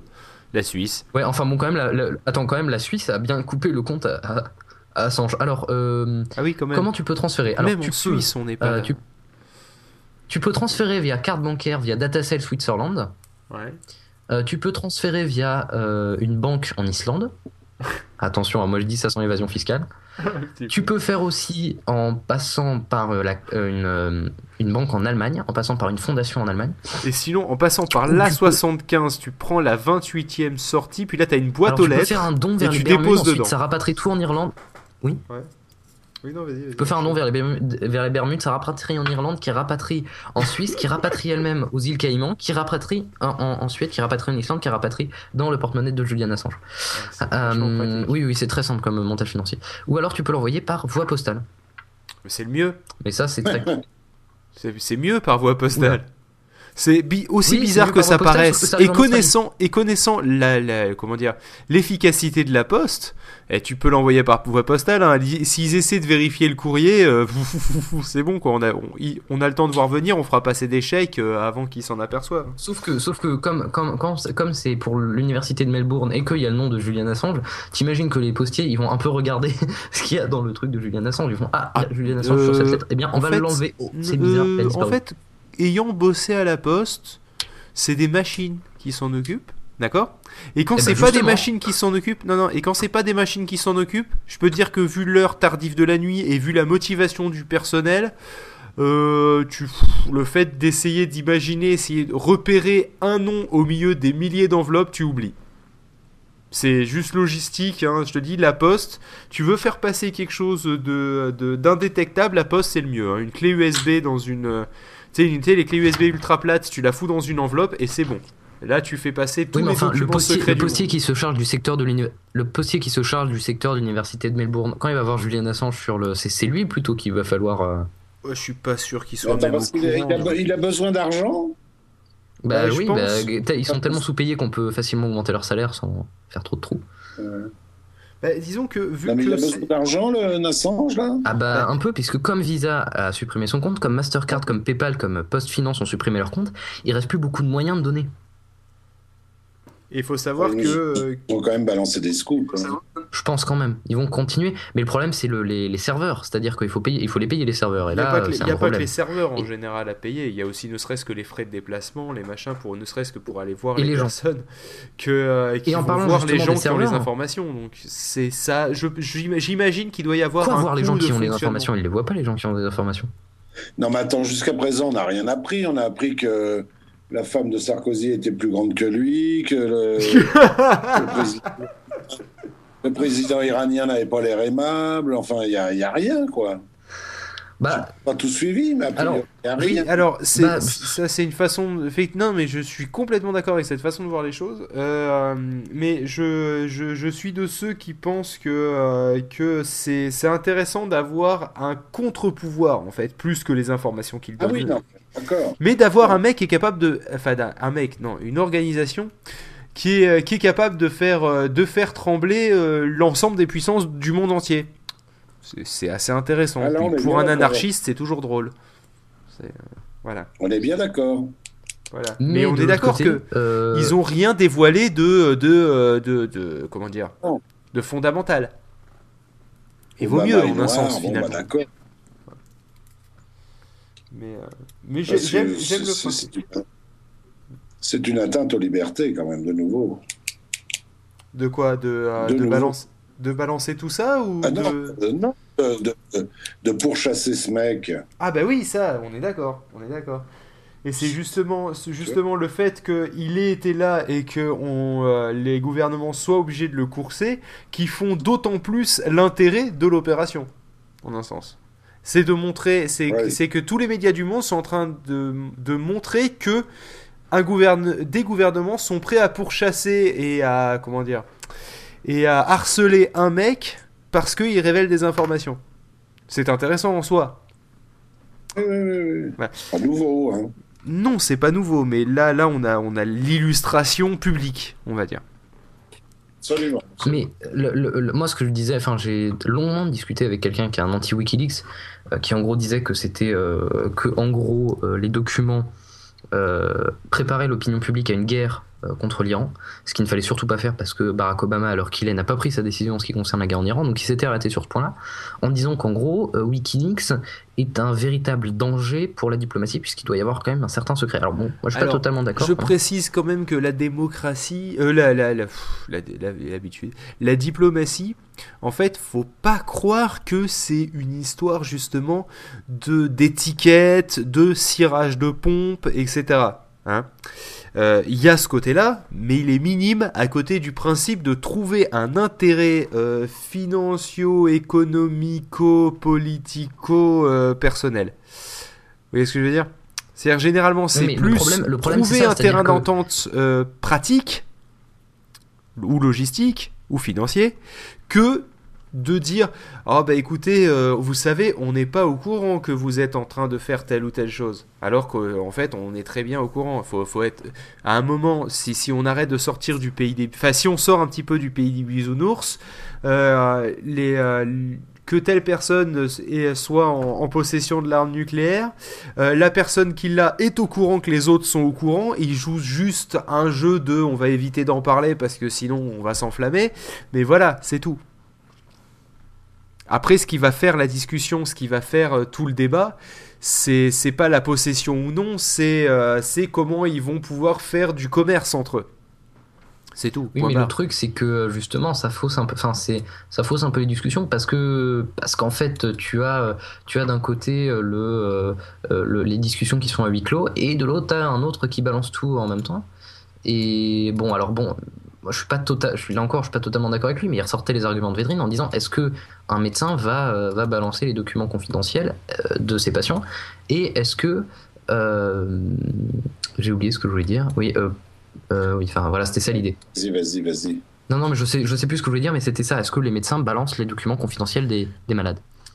Oui, mais alors là, on. Mais est-ce que, les est-ce que les diplomates ont signé le serment d'Hippocrate? Voilà, c'est ça que j'allais dire aussi. C'est qu'il y a, y a un côté il y a un côté implication personnelle auprès d'une personne, et après tu es face à une organisation. Une organisation hmm. qui est censée être régie à la tête de tout le bordel par quelqu'un qui est élu par le peuple et qui est censé quelque part, si s'il oublie un peu, mais rendre des comptes au peuple, d'accord? Donc finalement le fait qu'il y ait du secret dans les plus hautes alcôves de euh, du euh, de la de la hiérarchie, on va dire euh, des j'allais dire démagogique, mais c'était pas ça. donc, oh merde, je trouve plus ce mot. Vous savez, le, truc où on, élit, on élit des gens, où on n'est plus en sarcocratie. Comment ça? Démocratie, voilà, c'est ça. Non, mais j'ai perdu le fil après. Et. On perd vite l'habitude en fait, hein, je m'aperçois. Et donc, bref, le fait d'être en démocratie, ça le fait qu'il puisse y avoir des secrets dans les plus hautes, euh, dans les plus hautes sphères, est-ce que finalement c'est pas, c'est pas juste euh, incompatible? Tu comprends? Si c'est le ben pouvoir au peuple, pourquoi doit-on cacher au peuple? Mais bon, ça on en revient aux fondamentaux de, de, la société dans laquelle on vit. Et je, je vis peut-être encore une fois au pays des bisounours. Non mais là où justement c'est intéressant, c'est que euh, c'est que en fait, tu as élu les gens, donc tu as plus ou moins élu indirectement les diplomates, parce que justement ils représentent le peuple. Donc après, il faut que tu leur fasses confiance. Bon, après, c'est vrai que. Et ça, c'est une, plus ou moins une analyse que je fais, c'est-à-dire que il y a toujours eu une défiance de la part du pouvoir, mais là, on, plus ou moins, euh, il y a un moyen de, de faire une sorte de mini-révolution.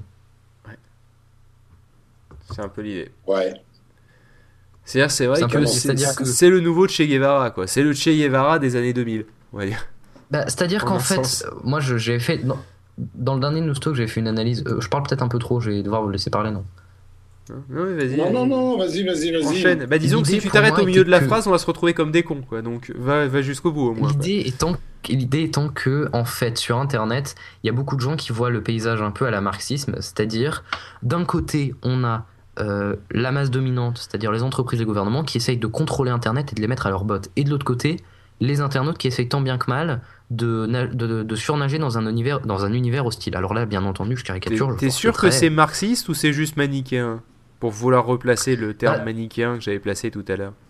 Ah, c'est un, un, peu des deux. C'est-à-dire que d'un côté, tu as les méchants et les gentils, la classe haute et la classe basse, les, les, bourgeois capitalistes et les, euh, gentils, euh, et les gentils prolétaires.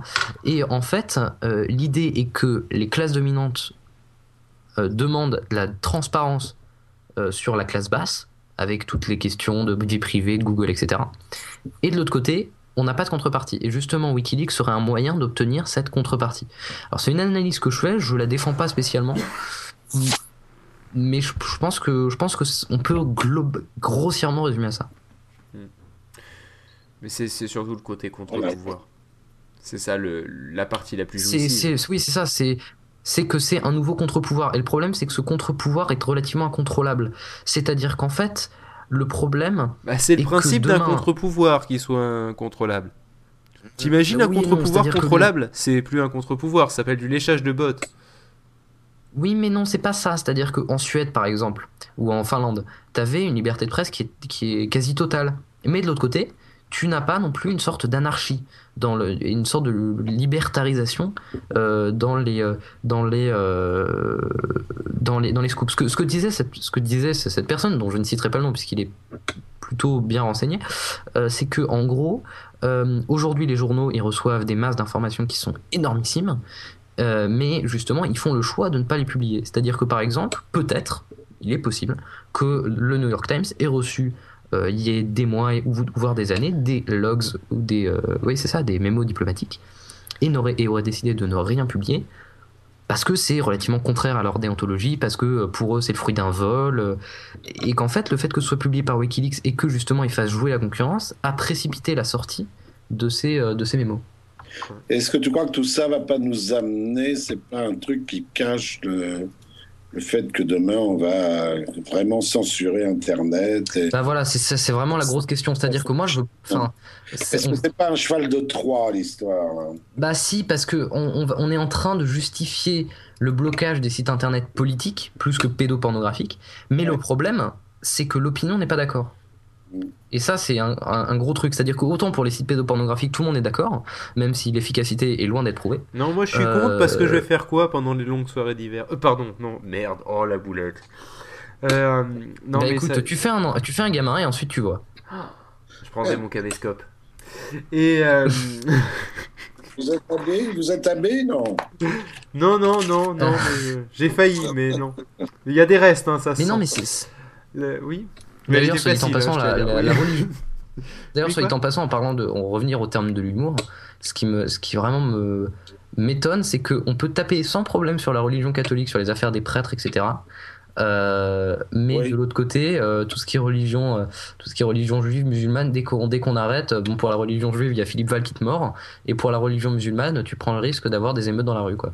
Non, mais comme dirait, comme dirait Guillon, comme dirait Guillon, euh, non, c'est pas sur les barbus parce que euh, je tiens à ma vie, hein.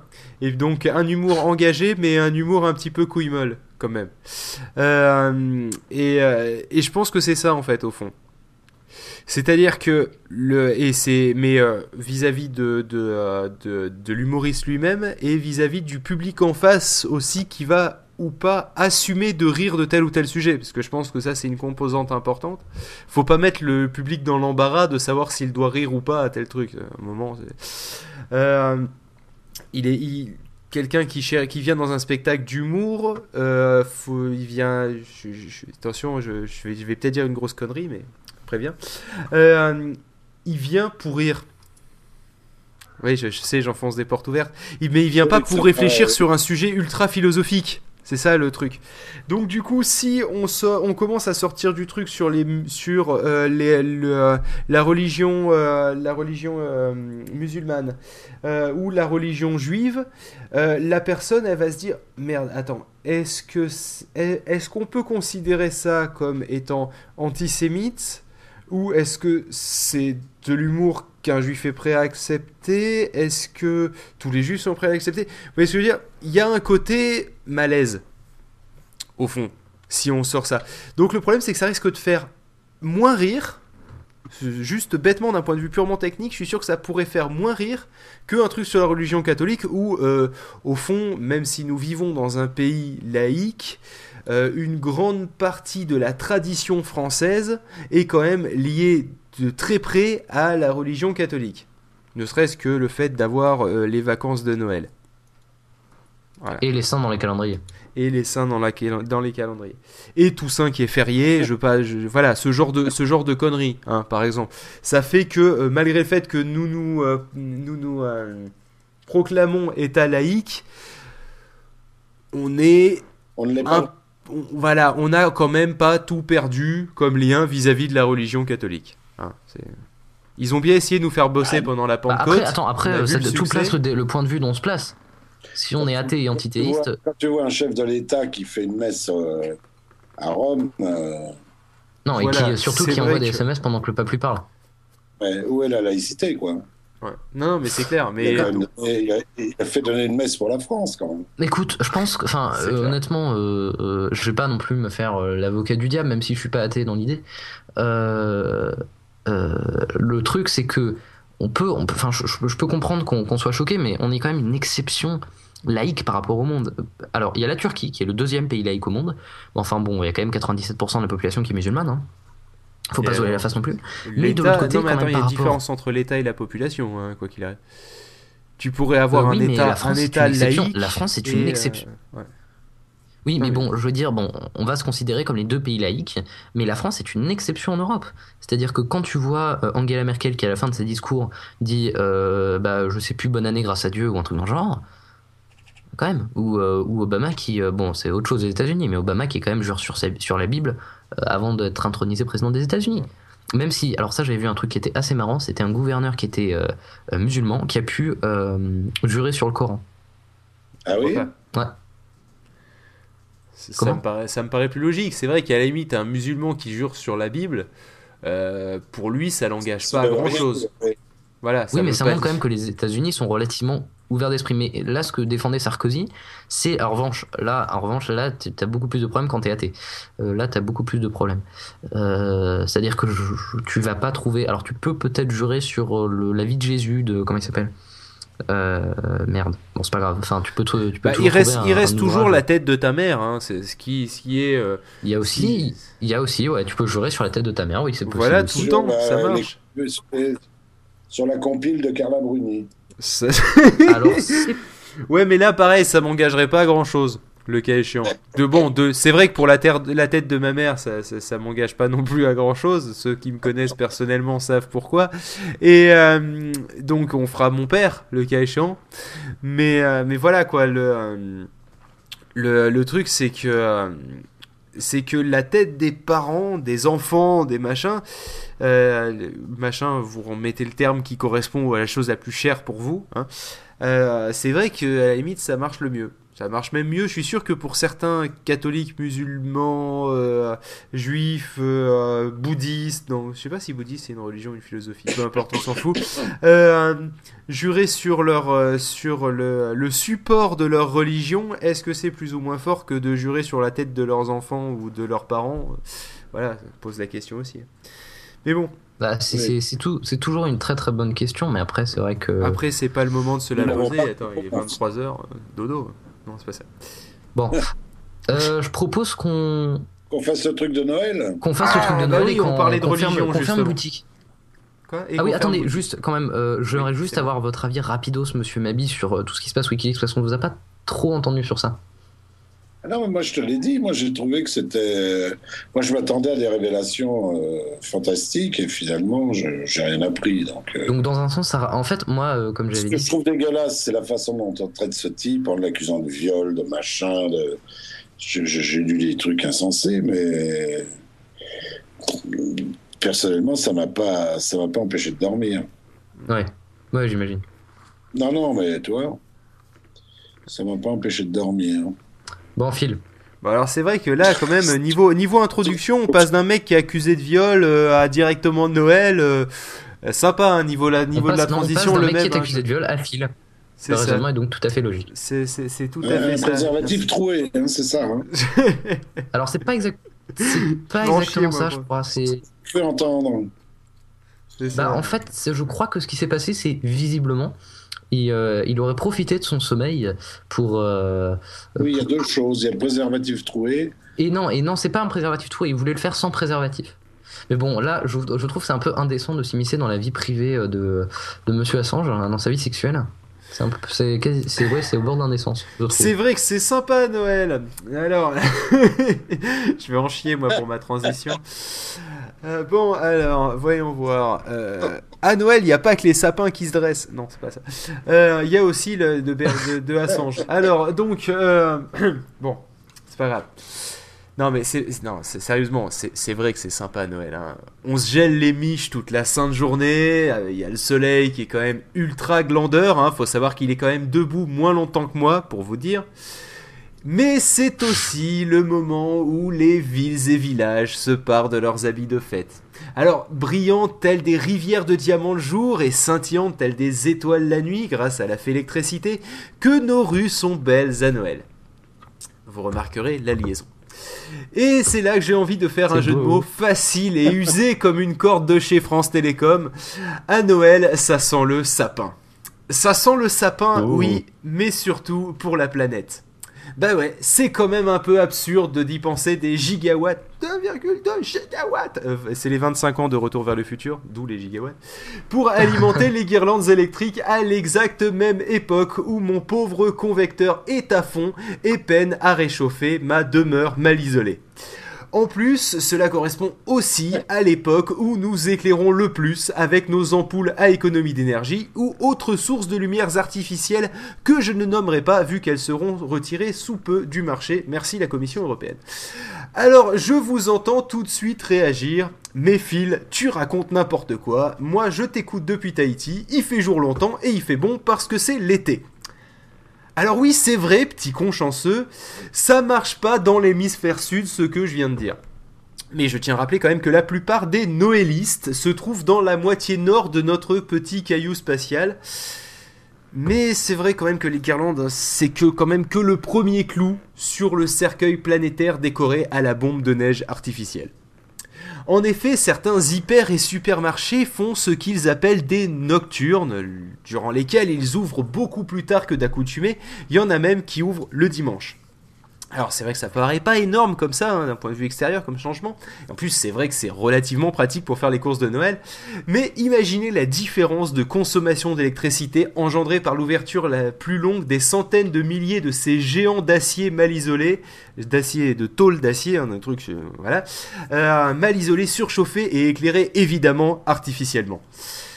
Faut avouer qu'à l'heure actuelle, la, production d'électricité n'est pas vraiment un problème, hein, mais imaginez le drame quand on sera au 100% solaire par exemple.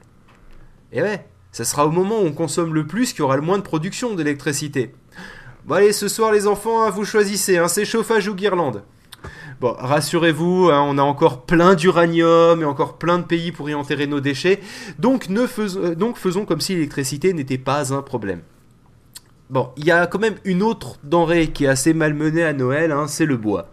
Alors, je parle pas des hectares de forêts de sapins joyeusement abattus, dont les cadavres décorés de mille et une guirlandes décoreront vos salons. Non, non, je parle du bois au sens large. À tous ceux ah, qui tu parles de la bûche de Noël? Justement. À tous ceux qui ne se sentiraient pas concernés lorsque je parlais de mon convecteur électrique, car vous êtes des fanatiques de la cheminée au feu de bois, des pots de bêtes et des blondes platines allongées lassivement dessus, euh, préparez-vous à euh. trinquer? Attention, prêt, santé. Oui, tant qu'à faire, je fais des effets aussi avec mes bouteilles de bière à côté du micro.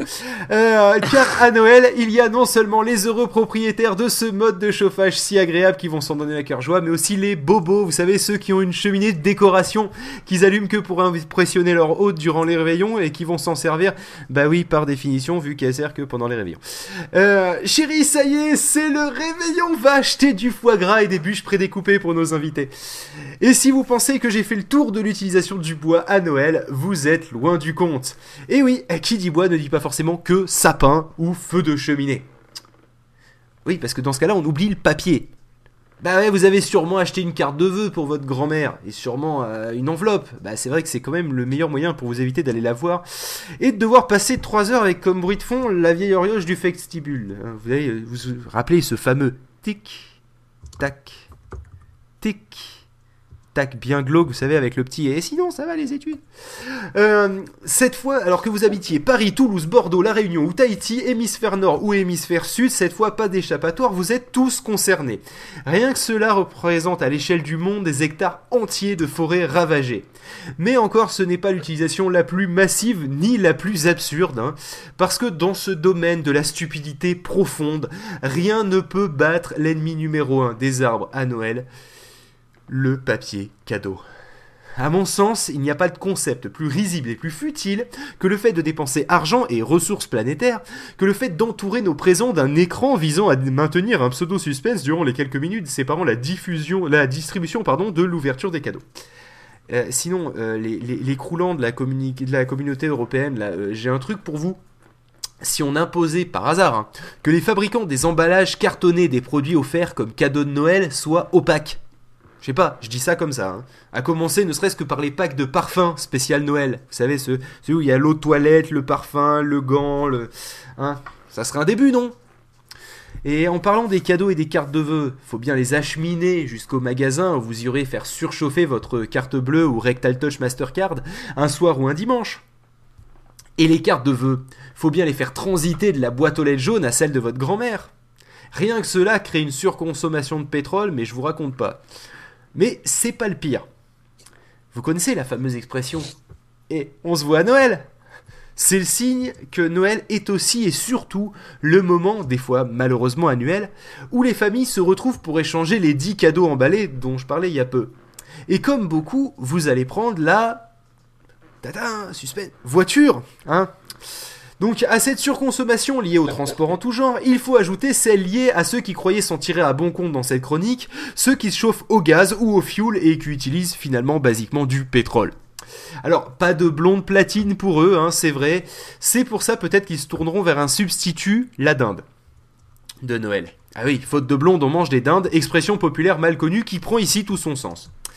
Si on résume, ça fait un sacré génocide multi-espèces. Canards, dindes, huîtres, sapins, chocolat, ils le savent, ils ne passeront pas l'hiver. C'est triste, je le sais. Bah, il nous reste encore la possibilité de nous choco-suicider, me direz-vous. Alors, plutôt que de me rendre responsable de vagues de suicides tel un cadre de chez Renault, je vous propose de m'arrêter là sur l'apitoiement. Je vais donc m'occuper des multiples cadeaux à emballer parce que ça va prendre du temps. Et oui, comme chaque année, je me suis fait avoir. J'ai oublié de faire une provision, tel l'écureuil sentant l'hiver venir, des petites pochettes bleues ou vertes de la FNAC qui disparaissent comme chaque hiver au profit de l'apparition de Castor Junior ou autres enfants exploités par les associations caritatives. Et comme chaque année, je vais devoir emballer moi-même à grand renfort de scotch la dizaine de cadeaux à offrir, et comme chaque année, je vais me scotcher les deux mains à l'intérieur. Alors c'est évidemment sans compter les dizaines de cartes qu'il va falloir écrire pour aller avec les cadeaux. Mais je ne pouvais pas vous quitter sans vous parler de pollution sonore, avec ces fameux chants de Noël, tellement niais et cucul à praline, qui vous tournent dans la tête pendant six mois. Oh, attends, attends, attends, je précise quand même. Toi, t'as de la chance. Toi, t'entends les chants cucul de Noël. Mais moi, moi j'ai pire que ça. T'as les chants moi, allemand. pire, la grand-mère allemande. Enfin, le grand-père allemand qui te chante Petit Papa Noël avec l'accent allemand, mais le Petit Papa Noël de Tino Rossi. Hein. et qui te lit la Bible en allemand. Ah, c'est bien truc que tu comprends pas en fait de base. déjà que la Bible en latin c'est pas top, mais alors la Bible en allemand. Bon alors sinon un ah bah exemple. Déjà, non, bah, la Bible en latin, bah, je comprends pas. un, un, exemple, hein. vive le vent. Hein. Mais putain, mais qui aime le vent? Vous imaginez chanter vous Vive la pluie? Non? Vive la pluie, vive la pluie, vive la pluie qui mouille. Je suis trempé jusqu'au slip et je me gèle les couilles. Oui, bah non, hein. Donc écoutez, sur ce, je vais vous laisser. Joyeux Noël à tous, à toutes, ainsi qu'aux autres. Voilà. Donc c'est ma petite chronique de Noël. Hein. Chaque année. Euh, ah, La petite, je pense que c'est plus, plus long que petite. J'aime beaucoup le Vive le vent. oui, je vous en fais cadeau. Vous pouvez l'utiliser si je serai, je serai très honoré.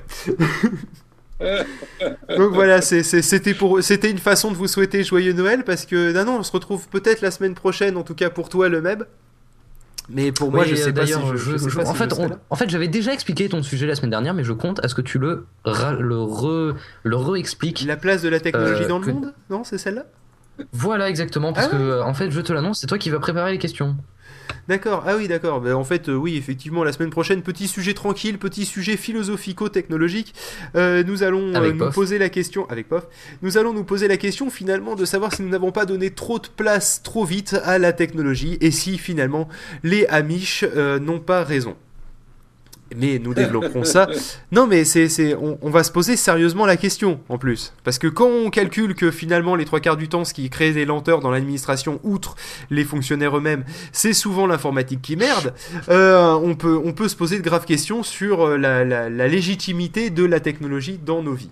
Non, mais c'est, c'est vrai, c'est, c'est une question qui, qui mérite d'être posé. Maintenant, c'est vrai que ça a fait quand même augmenter la productivité, mais euh, je ne veux pas empiéter sur le débat non plus. Enfin voilà, donc on en Donc euh, je répète la, vanne de la semaine dernière, l'informatique est-elle notre amiche euh... Donc voilà.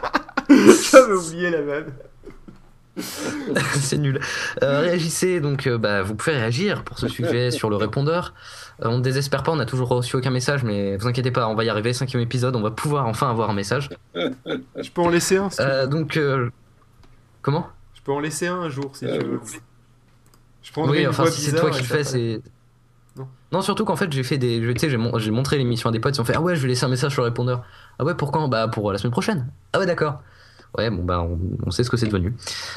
Donc 09 72 11 0020 le répondeur ou le mail lesmeb.podradio.fr. Voilà. Euh, donc Phil, prépare-toi à arrêter l'enregistrement Ubercaster. Euh, donc à dans deux semaines, euh, laissez des commentaires sur iTunes comme d'habitude, c'est très très important. On n'en a eu aucun encore une fois, mais je, pense que vous allez y arriver.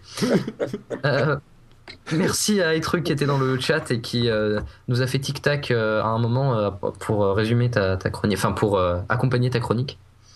Voilà, comme je disais, il faisait la high pendule.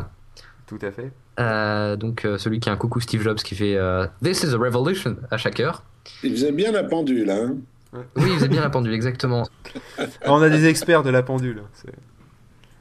Et donc, donc voilà, donc Donc euh, merci Bernard Mabi, c'était un honneur de vous avoir. J'ai passé, un bon moment. Ben, on a, on a bah, partagé un bon, moment à vos côtés. C'était, c'était un plaisir. Ouais, c'était vraiment un plaisir. Euh, on a parlé de d'énormément de choses, de plein de choses intéressantes. Il y a eu des gros problèmes techniques, mais ça c'est le truc normal. C'est accessoire. c'est accessoire. Et en fait, le fait qu'on reçoive Bernard Mabi, ça nous fait virer vers l'apéro du Capitaine parce que là, on est quasiment, on est, on est à 2h20 de, discussion, donc euh, ça fait. Ça va à peu près. Et, on est à 113 euh, minutes d'enregistrement, finalement, on n'a pas manqué grand chose si on calcule. Voilà, exactement. Donc en fait, on est en train de se rapprocher. on, fait là, on est en train de se rapprocher tout doucement du Captain Web. Donc la semaine prochaine, donc ça va être 3 heures, et puis ensuite ça va être le quadratour, c'est-à-dire 88 euh, heures. C'est ça. Euh, ah ça dure longtemps. Hein. Ouais, ça dure très très longtemps. Je, honnêtement, comme je suis pas un quadra, donc je, je n'écoute pas ce genre de podcast.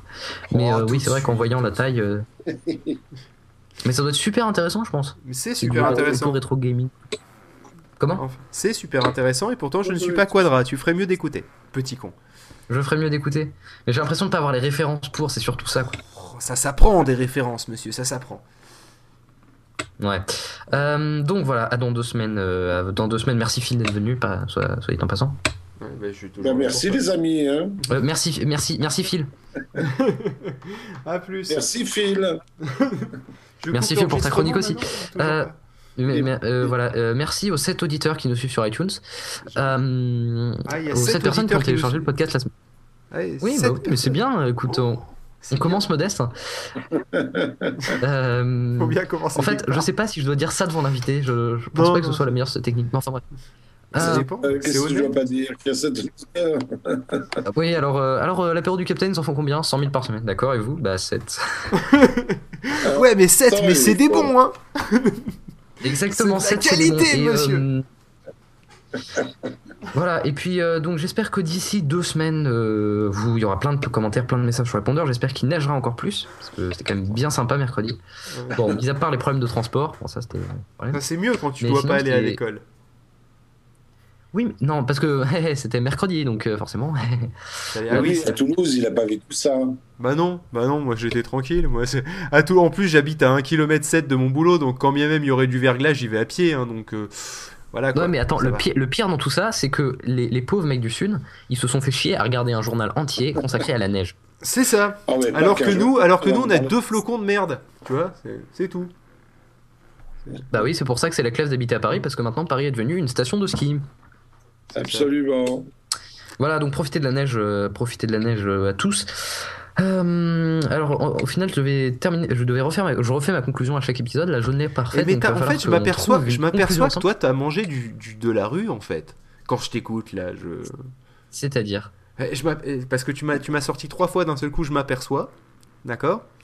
Ensuite, tu laisses pas les invités le temps de répondre.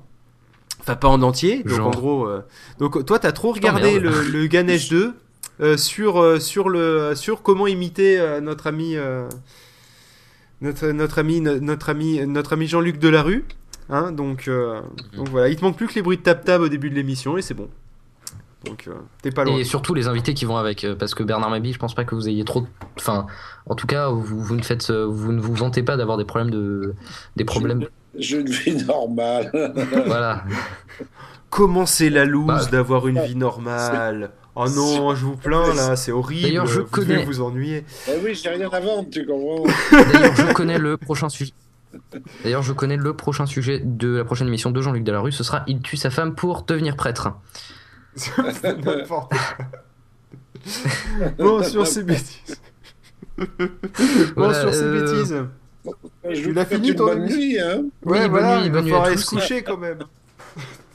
Oui, euh, donc bah, je crois qu'il faut souhaiter bonne semaine à tous et donc à dans une semaine pour, euh, le, prochain, euh, pour le prochain épisode. Ouvrez-vous l'esprit, ciao.